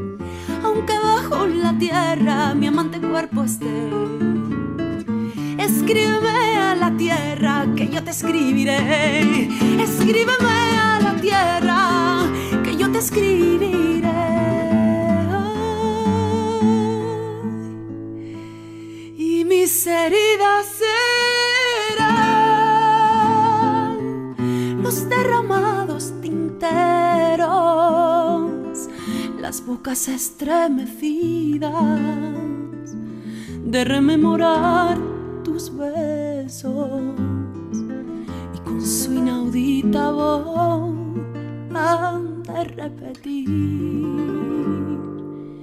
te quiero.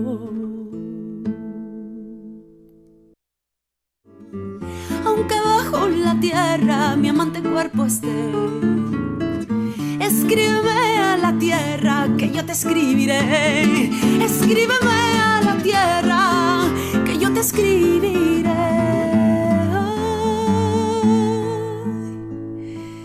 Y mis heridas serán los derramados tinteros, las bocas estremecidas. Primer movimiento. Hacemos comunidad con tus postales sonoras. Envíalas a primermovimientounam@gmail.com.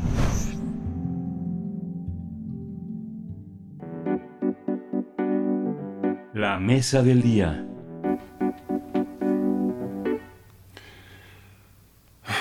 El Centro de Investigación Económica y Presupuestaria, el CIEP, presentó el reporte Las Finanzas Públicas Locales hacia una nueva coordinación fiscal. Esto con el propósito de analizar las finanzas locales de las 32 entidades del país.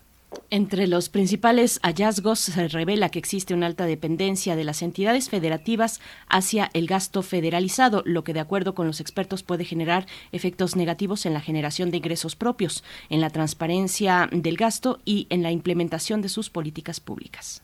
Hay que señalar que los gobiernos locales no tienen incentivos para diseñar políticas que tomen en cuenta la dinámica propia de su población.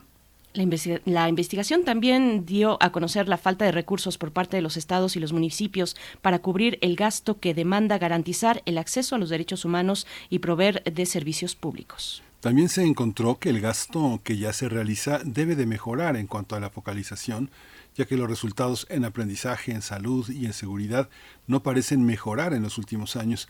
De hecho, se deterioran con la pandemia.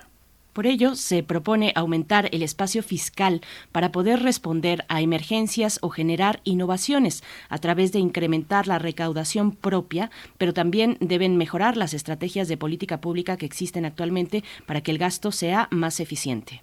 Otro de los hallazgos importantes consiste en que la falta de rendición de cuentas y transparencia, no solo al gobierno federal, sino a los ciudadanos en general, es un signo de identidad de los estados. Pues vamos a tener un análisis en esta mañana sobre la situación de las entidades federativas y sus finanzas públicas locales y la necesidad de una nueva coordinación fiscal. Nos acompaña el doctor José Luis Clavellina, director de investigación del Centro de Investigación Económica y Presupuestaria, el CIEP. Muchas gracias, doctor Clavellina. Gracias por estar esta mañana en Primer Movimiento. Les saludamos Miguel Ángel Quemain y Berenice Camacho. ¿Cómo está? ¿Qué tal? Muy buenos días, Berenice, Miguel Ángel, y buenos días a tu auditorio también. Muchas gracias. Doctor, ¿podría empezar por explicarnos en qué consisten las finanzas locales y las finanzas federales? ¿Cómo se administran en torno a poder pensar el ámbito local?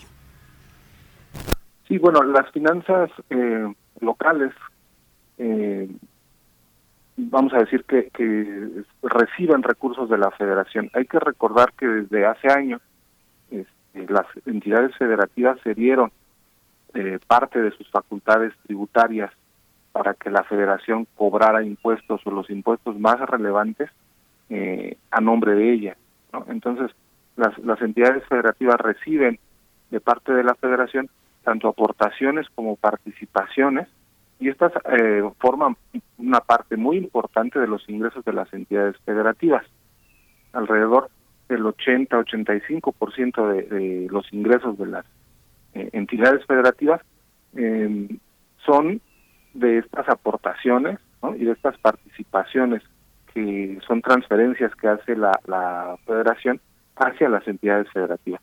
Son recursos de las propias entidades, porque como mencionaba hace un rato, son recursos que provienen de la cesión que hicieron las entidades de facultades tributarias, y que entonces no cobran ellas mismas los impuestos, pero la federación lo hace y les transfiere estos recursos, ¿no? Entonces, lo que encontramos en el estudio que mencionan también ustedes es que estas entidades son dependientes, o se han hecho muy dependientes de estas transferencias federales, que han impulsado, no todas en la misma medida, pero no han impulsado mucho su recaudación local, su recaudación tributaria local, y eso les impide, de alguna forma, aplicar nuevas políticas públicas o satisfacer las necesidades de bienes y servicios públicos en los gobiernos locales, en los territorios de cada una de las entidades. Uh-huh.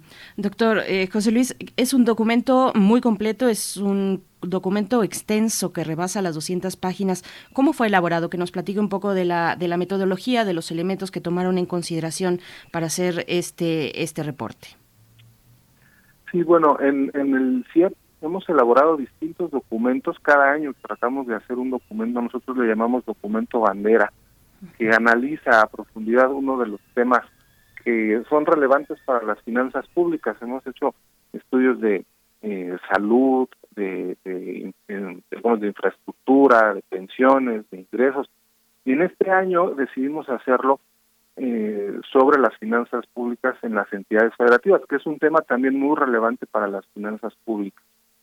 Y bueno, abordamos distintos temas, desde cómo se conforman estas participaciones, estas aportaciones que hace la federación a los estados, el federalismo fiscal, pero también temas muy relevantes como, ya mencionaban, el espacio fiscal, salud, educación, infraestructura, seguridad, y también hacemos algunas propuestas, ¿no? Analizamos algunas formas en las que las entidades federativas pueden elevar, aumentar su espacio fiscal, pueden fortalecer sus ingresos locales, y en específico en esta ocasión hicimos un análisis de dos impuestos. Uno es el impuesto predial. Ahí encontramos que existe espacio para que a lo largo de todo el país, todos los municipios y todas las entidades fortalezcan la recaudación del impuesto predial, que tienen espacio para hacerlo, y también la tenencia. Pues sabemos que es un impuesto impopular que se derogó hace algunos años ya, pero hicimos un ejercicio en el que, si consideramos cómo estaba la tenencia hace años y esas mismas reglas las aplicáramos en la actualidad, nos daríamos cuenta de que las entidades podrían elevar su recaudación en alrededor de 74,000 millones de pesos, que es bastante y que serviría para atender varias de las necesidades en materia precisamente de salud, educación, seguridad, infraestructura que tienen las entidades, y que, digamos, estos recursos podrían ayudarles a satisfacer esas necesidades y atender esos temas. Este aspecto, un poco también que nos explicara también, doctor, lo que significa en términos ideológicos y filosóficos, digamos, que haya una visión que tradicionalmente peleaba que los impuestos generados por un Estado rico se quedaran en ese Estado rico porque era su derecho, y que detrás de eso había una visión de derecha empresarial que trataba de discriminar a los estados más pobres o a los estados del sur sobre los estados del norte. Sabemos que tenemos muchos Méxicos, y hay muchos Méxicos que se diferencian incluso por sus perspectivas racistas, por su supuesta vocación por el trabajo y por el cumplimiento, ¿no? Hay gente que piensa en el norte que en el sur se la pasan en la hamaca.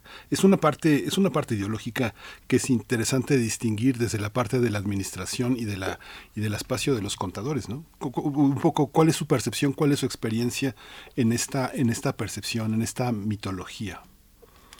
Sí, efectivamente, lo que dices es cierto, esa visión existe en el país.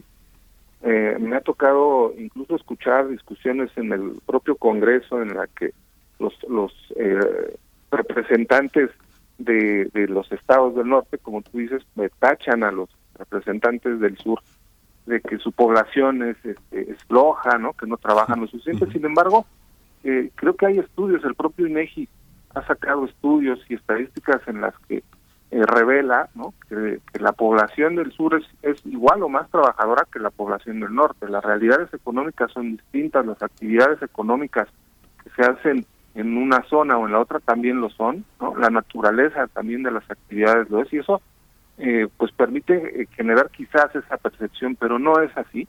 Quizás las actividades más relacionadas con el campo, con la agricultura, la ganadería, no están tan formalizadas y no se pueden ver tan reflejadas en estadísticas formales, ¿no? Quizás la actividad industrial del norte hace que esos registros o que esas estadísticas sí lo sean y generan esa percepción, pero yo no diría que los trabajadores o la población de ninguna de las entidades federativas del país es más o menos trabajadora que otra. Ahí sí, cuestiones históricas, ¿no?, cuestiones económicas, sociales, que han determinado que las actividades económicas en ciertas regiones tengan ciertas vocaciones y se hayan orientado más hacia la industrialización en el centro, en el norte del país, más en otro tipo de actividades hacia el sur. Pero lo bueno de formar parte de una federación, yo diría, es que uno de los objetivos de la misma es que se trata de disminuir las diferencias que existen entre las distintas regiones. Es decir, todos participamos de la federación y todos queremos beneficiarnos de ella, ¿no? Cedimos por eso en todas las entidades, nuestras facultades tributarias, para que la federación, de alguna forma, nos haga menos desigual, ¿no? Que haga gastos, sí, en educación, en salud, en seguridad, donde crea que puede también ser más necesario, ¿no? Creo que ese es uno de los beneficios de formar parte de una federación, no solo en México, sino en todos los países que han formado una, ¿no? Estados Unidos, Canadá, por ejemplo.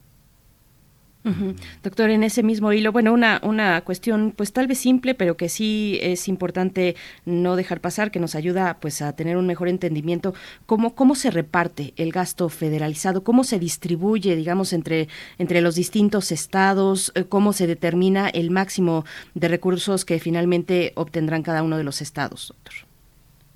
Bueno, no es sencillo, o sea, hay fórmulas complejas en la ley de coordinación fiscal, bueno, complejas, no tanto matemáticamente, ¿no? Sino que se ve que ahí, pues, digamos, hay valores que determinan de cuánto van a ser estas participaciones y aportaciones. Son dos principales rubros en los que se dividen estas transferencias que hace la Federación a estados y municipios. Y cada una tiene distintos fondos y distintas fórmulas que se pueden consultar, como les digo, en la Ley de Coordinación Fiscal. Uno son las participaciones. Estas participaciones las entrega la Federación. Mucho tiene que ver con la cantidad de gente que hay en los estados, ¿no? Con una parte poblacional. Estas participaciones que entrega la Federación a los estados no están etiquetadas, las puede utilizar el estado, la entidad, en las actividades que ella quiera, ¿no? En lo que considere más importante. Hay otra parte de estas transferencias que hace la Federación, que son las aportaciones federales, y estas sí van etiquetadas. La Federación pues identifica cuáles son algunos de los rubros que requieren atención en todos los estados, y entonces a través de estos fondos de aportaciones canaliza recursos, por ejemplo, a educación, ¿no? O también hay fondos que canalizan recursos a salud, por ejemplo, ¿no?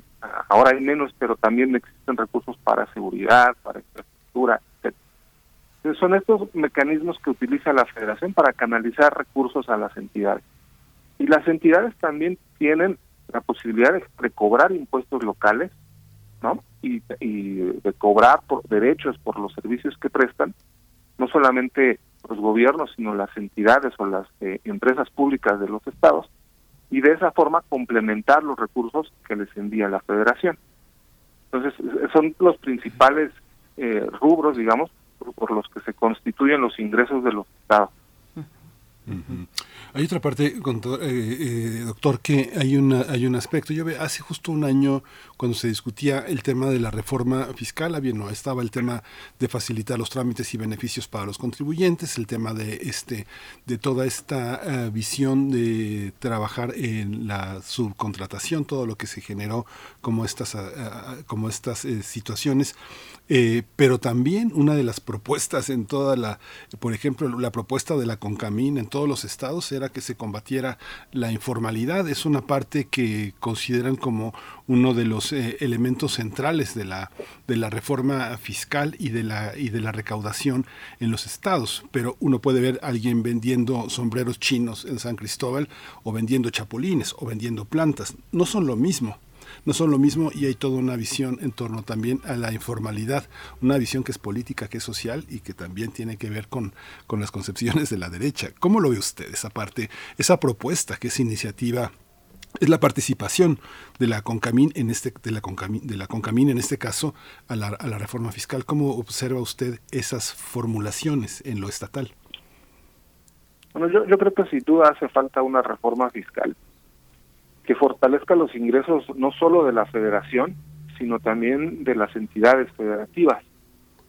Una reforma hacendaria, ¿no? Que fortalezca los ingresos de todos los niveles de gobierno, y que además revise la eficiencia del gasto, ¿no? Cómo se está gastando, si lo que estamos utilizando nuestros recursos ayuda a alcanzar los objetivos que se plantearon o no, o si tenemos que replantear también nuestra estrategia de gasto público, si es eficiente o no. Yo creo que sí hace falta una reforma hacendaria, ¿no? Y parte de esta reforma hacendaria pasa por ampliar la base de contribuyentes.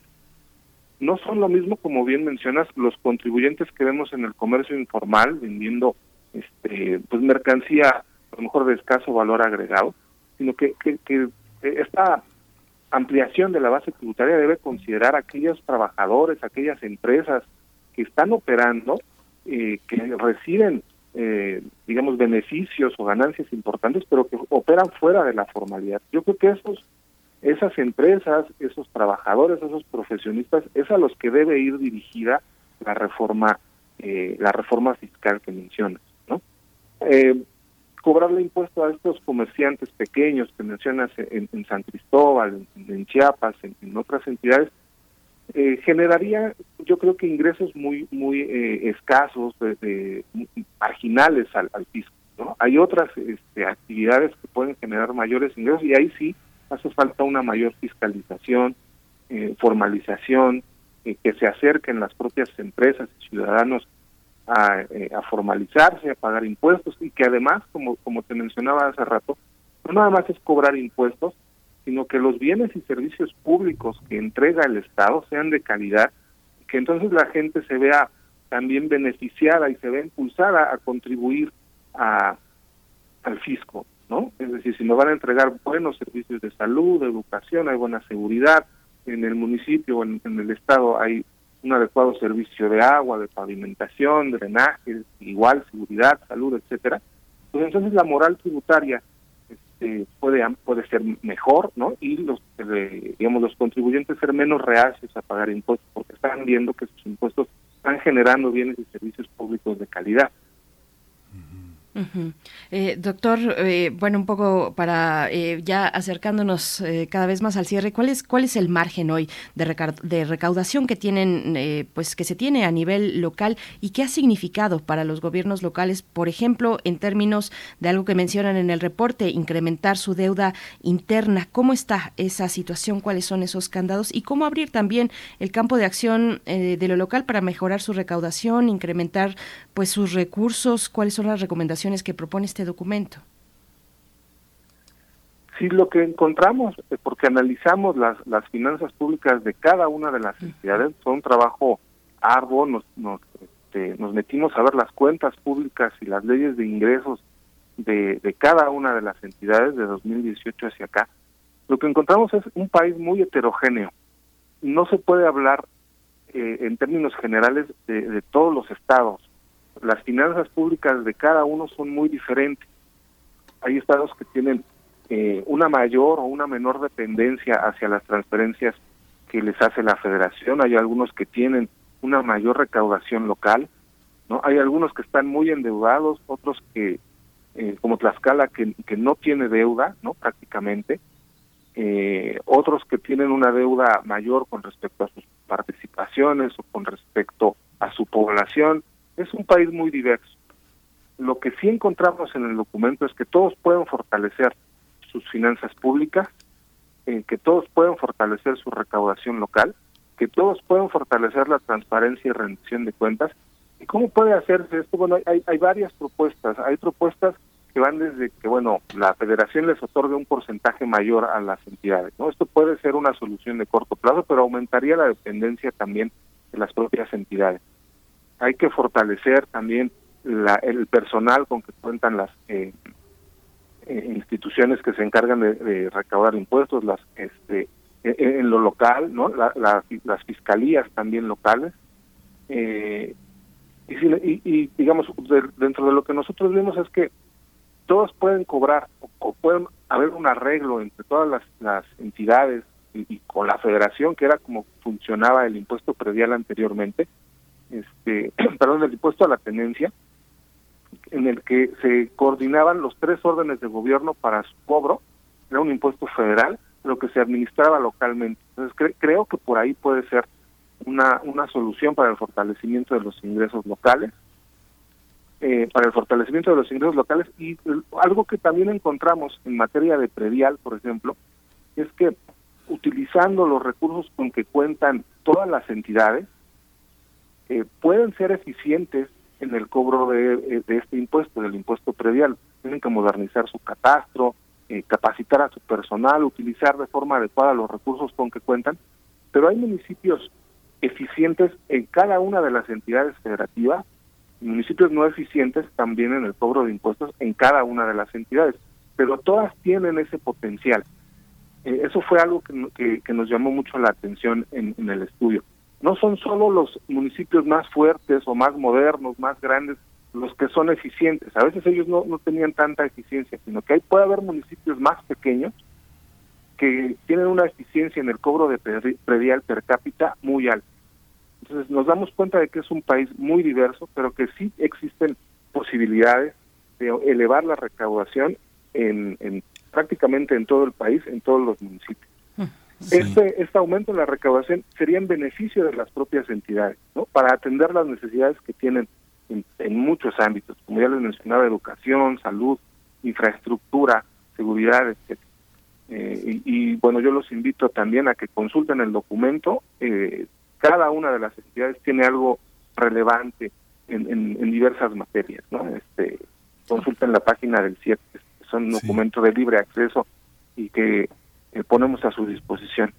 Sí, es un documento extraordinario. Yo creo que es un documento que pone en evidencia la estructura de sumisión, de sometimiento tradicional a lo largo de 100 años en materia fiscal federal en relación a los estados, a la política municipal. Es un discurso muy, muy argumentado, pero ahora también está también como, y es un discurso que viene de la investigación que hace la sociedad civil, como ustedes, digamos que es una dinamita, doctor, pero también hay una parte que ha sido muy interesante, la labor de PRODECON, de la Procuraduría que informa de los avisos del SAT, las obligaciones de los contribuyentes, y que pone sobre la mesa también muchos temas, muchas cojeras, que son pues el tema del IMSS, el tema del Infonavit, de Conagua, de las agencias, la Agencia Nacional de Aduanas de México, muchos temas que también tienen que ver con las personas físicas y las personas morales, que hoy yo creo que también es un tema.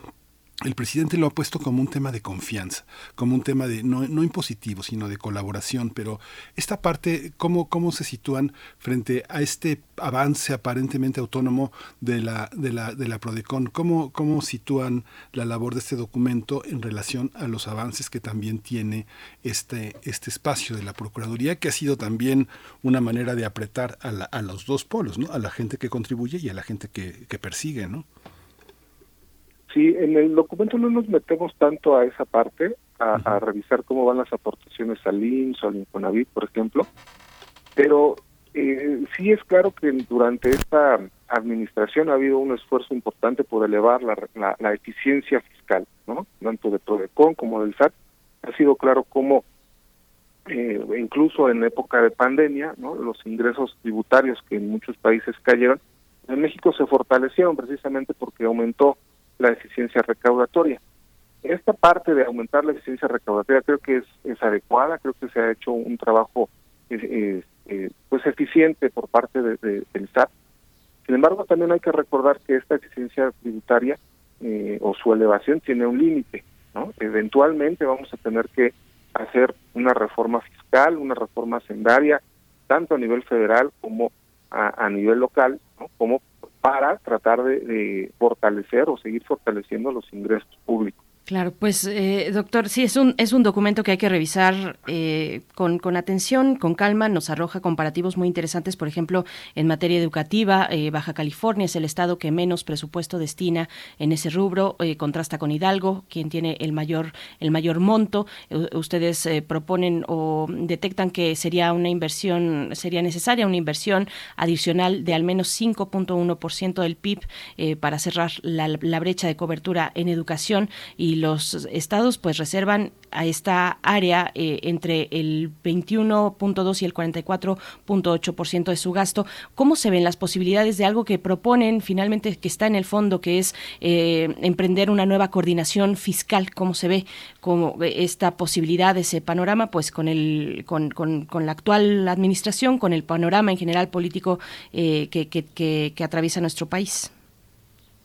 Bueno, nosotros como organización de la sociedad civil, lo que queremos es poner en la mesa el tema, ¿no? Que la gente esté informada, que pueda debatirse el tema también. Sabemos que quizás por parte del gobierno federal pues no se planea ahorita hacer un aumento de impuestos o modificación de las tasas, ya lo ha dicho el Ejecutivo, ¿no? Pero creemos que es importante y que hay que ponerlo en la mesa, que hay que discutirlo, que la sociedad debe estar enterada de cuánto se gasta en cada uno de los estados en diversas materias, ¿no? En educación, salud. Hay algo que también, además del documento que presentamos, hay un micrositio también en la página del CIEP donde pueden encontrar información muy valiosa de cada uno de los estados e incluso pueden hacer comparativos entre una entidad y otra. Entonces también esa información está a su disposición. Creemos que es importante que se conozca cómo se está gastando los recursos, quién aporta, si la federación o las entidades, cómo se están cobrando impuestos también. Sabemos que, pues como mencionábamos, es una sociedad y somos un país muy heterogéneo que además atraviesa por un cambio de estructura poblacional que puede afectar también muchas variables fiscales, el cobro de impuestos, el gasto público, ¿no? Pero todo esto está ahí en el documento, creemos que puede ser de muy importante para su consulta, no solamente para la población, estudiantes, otras organizaciones de la sociedad civil, funcionarios, etcétera. Está ahí para que lo podamos discutir y eventualmente podamos decidir hacia dónde vamos a llevar el rumbo fiscal de nuestro país. Si queremos una nueva coordinación fiscal, una reforma hacendaria, pero nosotros como sociedad civil estamos cumpliendo con ese papel, con ese objetivo, y pues ponemos a disposición el documento, el micrositio donde puedan encontrar información relevante y pues estamos a las órdenes de cualquiera que nos escriba, también al CIEP, para atender dudas y comentarios. Uh-huh. Doctor, ya por último, este aspecto de las personas físicas, de los profesionales, de los trabajos que generan una distancia enorme de las personas morales de toda la recaudación tributaria. Usted ve, mucha gente se queja de esta distancia, mucha gente que no le gusta cómo está la política fiscal, dice que hay tibieza frente a los grandes empresarios, pese a que sabemos que por los medios, no queda otra manera de saberlo, por los medios se han girado instrucciones de pago inmediato a gente como Salinas Pliego, por ejemplo. Identifican a Salinas Pliego como parte del comité asesor de empresarios del gobierno federal, pero al mismo tiempo se le castiga con los impuestos. ¿Cómo es esa parte? ¿Usted observa que hay una distancia entre lo mediático y lo que realmente sucede? ¿Y cómo se vive la experiencia en los estados? Ustedes que han tenido oportunidad de tomar el pulso de esta percepción, ¿cómo se percibe esa distancia? ¿Será inequidad? ¿Será válido llamarlo inequidad? Bueno, yo creo que hay que pensar primero que siendo persona física o persona moral, todos tenemos que aportar al fisco, ¿no? Todos tenemos que pagar impuestos. Son recursos nuestros, tenemos que ver también eso. No son recursos que le estamos regalando al gobierno, no son recursos del gobierno, sino que son recursos nuestros, de los propios contribuyentes. Nosotros tenemos que estar pendientes de la forma en que se gastan y que sean eficientes, que su gasto sea eficiente y nos sirva a todos para reducir la desigualdad, para tener bienes y servicios públicos de calidad. Entonces, todos tenemos que aportar. Obviamente a nadie nos gusta pagar impuestos. Algo que me llama la atención es que mencionas esta tibieza con la que se le puede cobrar a las empresas, ¿no? A las personas morales, pero yo no la he visto tanto en esta administración, ¿no? Lo que yo veo es que sí se ha elevado la eficiencia recaudatoria, que sí se está cobrando impuestos, ¿no? Y bueno, también las entidades pueden hacer un poco más por formalizar, formalizar actividades económicas y cobrar, digamos, los impuestos locales que se puede hacer, ¿no? Dentro de las propias entidades. Pero no veo esa tibieza tanto yo en esta administración federal, al menos. Sí. Lo que sí tiene que ocurrir es que se debe despolitizar en muchos gobiernos locales el cobro de impuestos, como por ejemplo el predial, ¿no? A veces no se cobra impuestos porque los catastros no están lo suficientemente actualizados, porque existe un costo político al tiempo de cobrar los impuestos, ¿no? Si yo cobro impuestos, pienso que voy a perder elecciones, ¿no? Porque voy a generar un malestar en la sociedad. Pero si con esos impuestos yo voy a dar un mejor servicio o mejores bienes y servicios públicos en materia de educación, salud, seguridad, no sé, pavimentación, etcétera, agua, drenaje, pues puede que no sea así, puede que en realidad esté generando pues un círculo virtuoso, ¿no? En el que pues yo estoy haciendo las cosas de forma eficiente y bueno, la población, aunque no le guste pagar impuestos, lo hará, pero sin estar coercionada o hacerlo de mala gana, ¿no? Recordemos que todos tenemos que participar y además que son los recursos de la sociedad, ¿no? A los gobiernos les toca administrarlos, pero nosotros debemos estar pendientes de la forma en que eso se hace. Así es, bueno, con transparencia, con rendición de cuentas también, finanzas públicas pues saludables. En fin, este es un reporte muy interesante, como ya hemos dicho, extenso, se puede consultar en el sitio finanzaslocales.ciep.mx. Vamos, y pues con esto nos despedimos de esta conversación, doctor José Luis Clavellina, director de investigación del Centro de Investigación Económica y Presupuestaria. Muchas gracias por compartir estos detalles para la audiencia de Primer Movimiento. Gracias, hasta pronto. Muchas gracias a ustedes, Berenice, Miguel Ángel. Quedamos a sus órdenes. Saludos, gracias. Hasta luego. Gracias, hasta luego. El reporte se titula Las finanzas públicas locales hacia una nueva coordinación fiscal. Nosotros vamos directo a hablar de química. Ya está el doctor Plinio Sosa en la línea.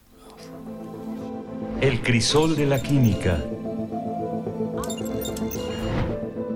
El almidón y las piñatas de barro, el tema que propone esta mañana el doctor Plinio Sosa, académico de la Facultad de Química, divulgador científico, pues para ustedes esta mañana. ¿Cómo estás, Plinio Sosa? Buenos días. Muy bien, gracias. Miguel Ángel, buen día. Doctor, buenos días. Gracias. Sí, el almidón solito, o sea, sin impurezas, es un polvo blanco, insípido e inodoro, que es insoluble tanto en agua fría como en alcohol. Se trata de una biosustancia que funciona como un reservorio de carbohidratos en la mayoría de los vegetales. Desde el punto de vista químico, se trata de una mezcla, es decir, de un material que contiene varias sustancias mezcladas. Mayoritariamente está constituido por dos polímeros, la amilosa y la amilopectina. Generalmente las proporciones de estos dos carbohidratos son de entre 20 y 25% de amilosa y entre 80 y 75% de amilopectina. Esto en masa, ¿no? O sea, respecto a 100 gramos de cada una de ellos. Estas dos sustancias son primas hermanas de la celulosa. También consisten en larguísimas cadenas donde los eslabones son fragmentos de glucosa. No son las moléculas enteras de glucosa, porque la cadena se forma mediante una serie de reacciones químicas en las que las glucosas, al reaccionar, van perdiendo agua, van soltando moléculas de agua. Las moléculas de glucosa son cíclicas, son hexágonos donde uno de los vértices es un átomo de oxígeno y los otros 5 vértices son átomos de carbono. En 4 de ellos hay unido un grupo hidroxilo, un OH, decimos los químicos, ¿no? Así lo representamos. Cuando dos glucosas chocan, un grupo OH de una glucosa le arrebata un hidrógeno a un grupo OH de la otra glucosa, ¿sí? Y entonces forma una molécula de agua que se va. Los dos fragmentos que quedan, ¿sí?, uno sin un OH y el otro sin un hidrógeno, se unen entre sí creando un dímero, ¿sí?, o sea, una cadenita de 2 eslabones. Luego este dímero sigue reaccionando con otra glucosa y da lugar a un trímero, y luego a un tetrámero, y después un pentámero y un hexámero, y así sucesivamente. Ese es, digamos, el mecanismo de la polimerización. Así se van haciendo los polímeros, ¿sí? Pero esta polimerización puede ocurrir de muchas maneras diferentes, porque ¿cuál hidroxilo de una glucosa con cuál hidroxilo de la otra? Si hay 4 en cada una, ¿no? Entonces, y también la cadena puede ser diferente dependiendo de si el hidroxilo está hacia arriba o hacia abajo respecto del plano del hexágono, ¿sí? Los químicos, para distinguir los hidroxilos, numeramos los carbonos de la glucosa y así podemos precisar el OH unido al carbono 4, o el OH unido al carbono 6, etcétera, ¿no? Lo que necesitemos. Y para distinguir la orientación de los OHs, ¿sí?, si es hacia arriba o es hacia abajo, usamos las letras griegas, alfa hacia abajo, beta hacia arriba, ¿sí? La diferencia entre la celulosa y los polímeros de almidón es que en la celulosa El hidróxido del carbono 1 de la glucosa, antes de reaccionar, está por arriba del plano, mientras que en la amilosa y en la amilopectina está por debajo, ¿sí? Esta diferencia es suficiente para que el polímero que se forma de la celulosa no lo podamos digerir, y en cambio el almidón sí lo podamos digerir, ¿sí? Y la diferencia entre la amilosa y la amilopectina, ambas del almidón, es que la amilosa es completamente lineal, mientras que la amilopectina tiene muchas ramificaciones. La amilosa adopta una forma helicoidal en la que cada vuelta de hélice es de 6 eslabones, ¿sí? Por el contrario, la amilopectina tiene una forma parecida a la de un árbol. El tronco es idéntico a la amilosa, ¿sí? Y las ramificaciones aparecen cada 10 o 12 eslabones, ¿sí? El glucógeno es parecido al almidón, es la reserva de energía de los animales, pero es un polímero más ramificado inclusive que la amilopectina, tiene más ramificaciones. El almidón es el carbohidrato más común en la dieta humana y se encuentra en muchos alimentos básicos.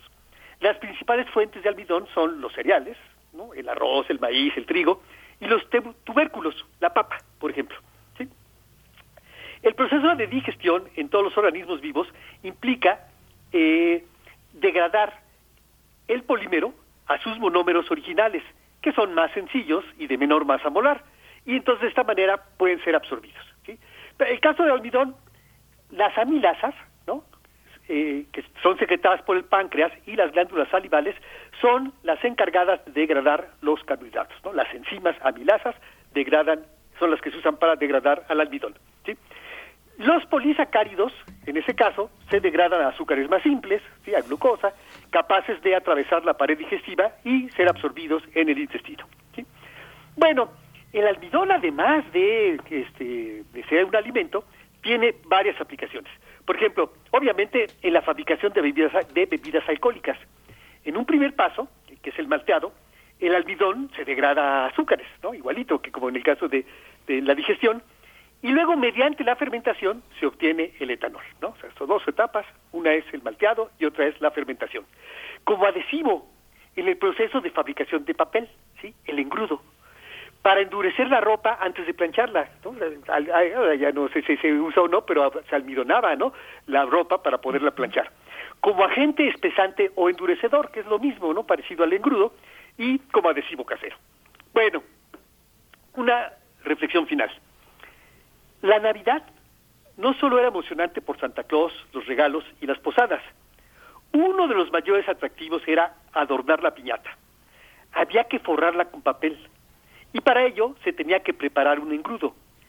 Y, decían los adultos, esta es una tarea para los niños, ¿no? Nos ponían a preparar el engrudo. Harina, agua tibia y una paleta de madera para agitar y no dejar que se formaran grumos, ¿sí? En un descuido de mi madre y de mis tías, ¡qué sabroso es el engrudo! Sí. Qué sabroso es. Pues, a mí me encanta hacer engrudo, Plinio. Realmente soy fan del engrudo. Sí.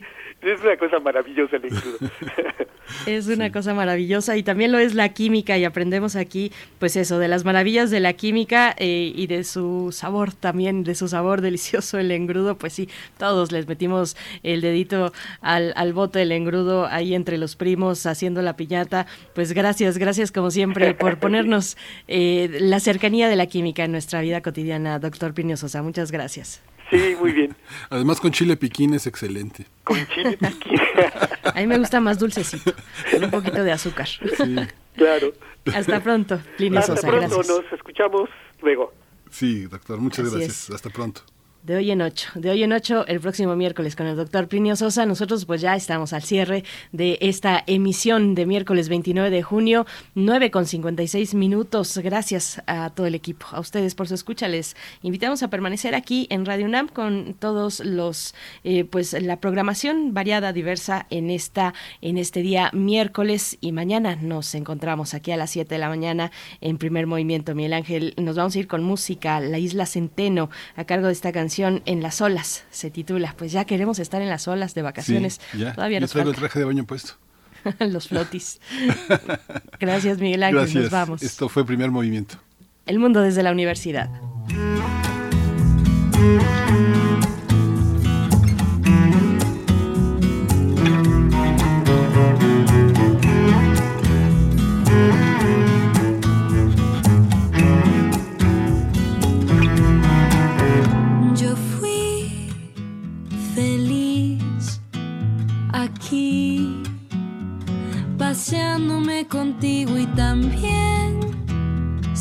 ti, que tú fuiste feliz conmigo y no, tú no quisiste sostenerme de las manos, corazón, y no, tú no quisiste rescatarnos. Me voy a ahogar en las olas del mar, me voy a ahogar, sin ti ya no respiro, me voy a ahogar desde que ya no estás, me voy a ahogar, sin ti ya no respiro, no respiro, no respiro.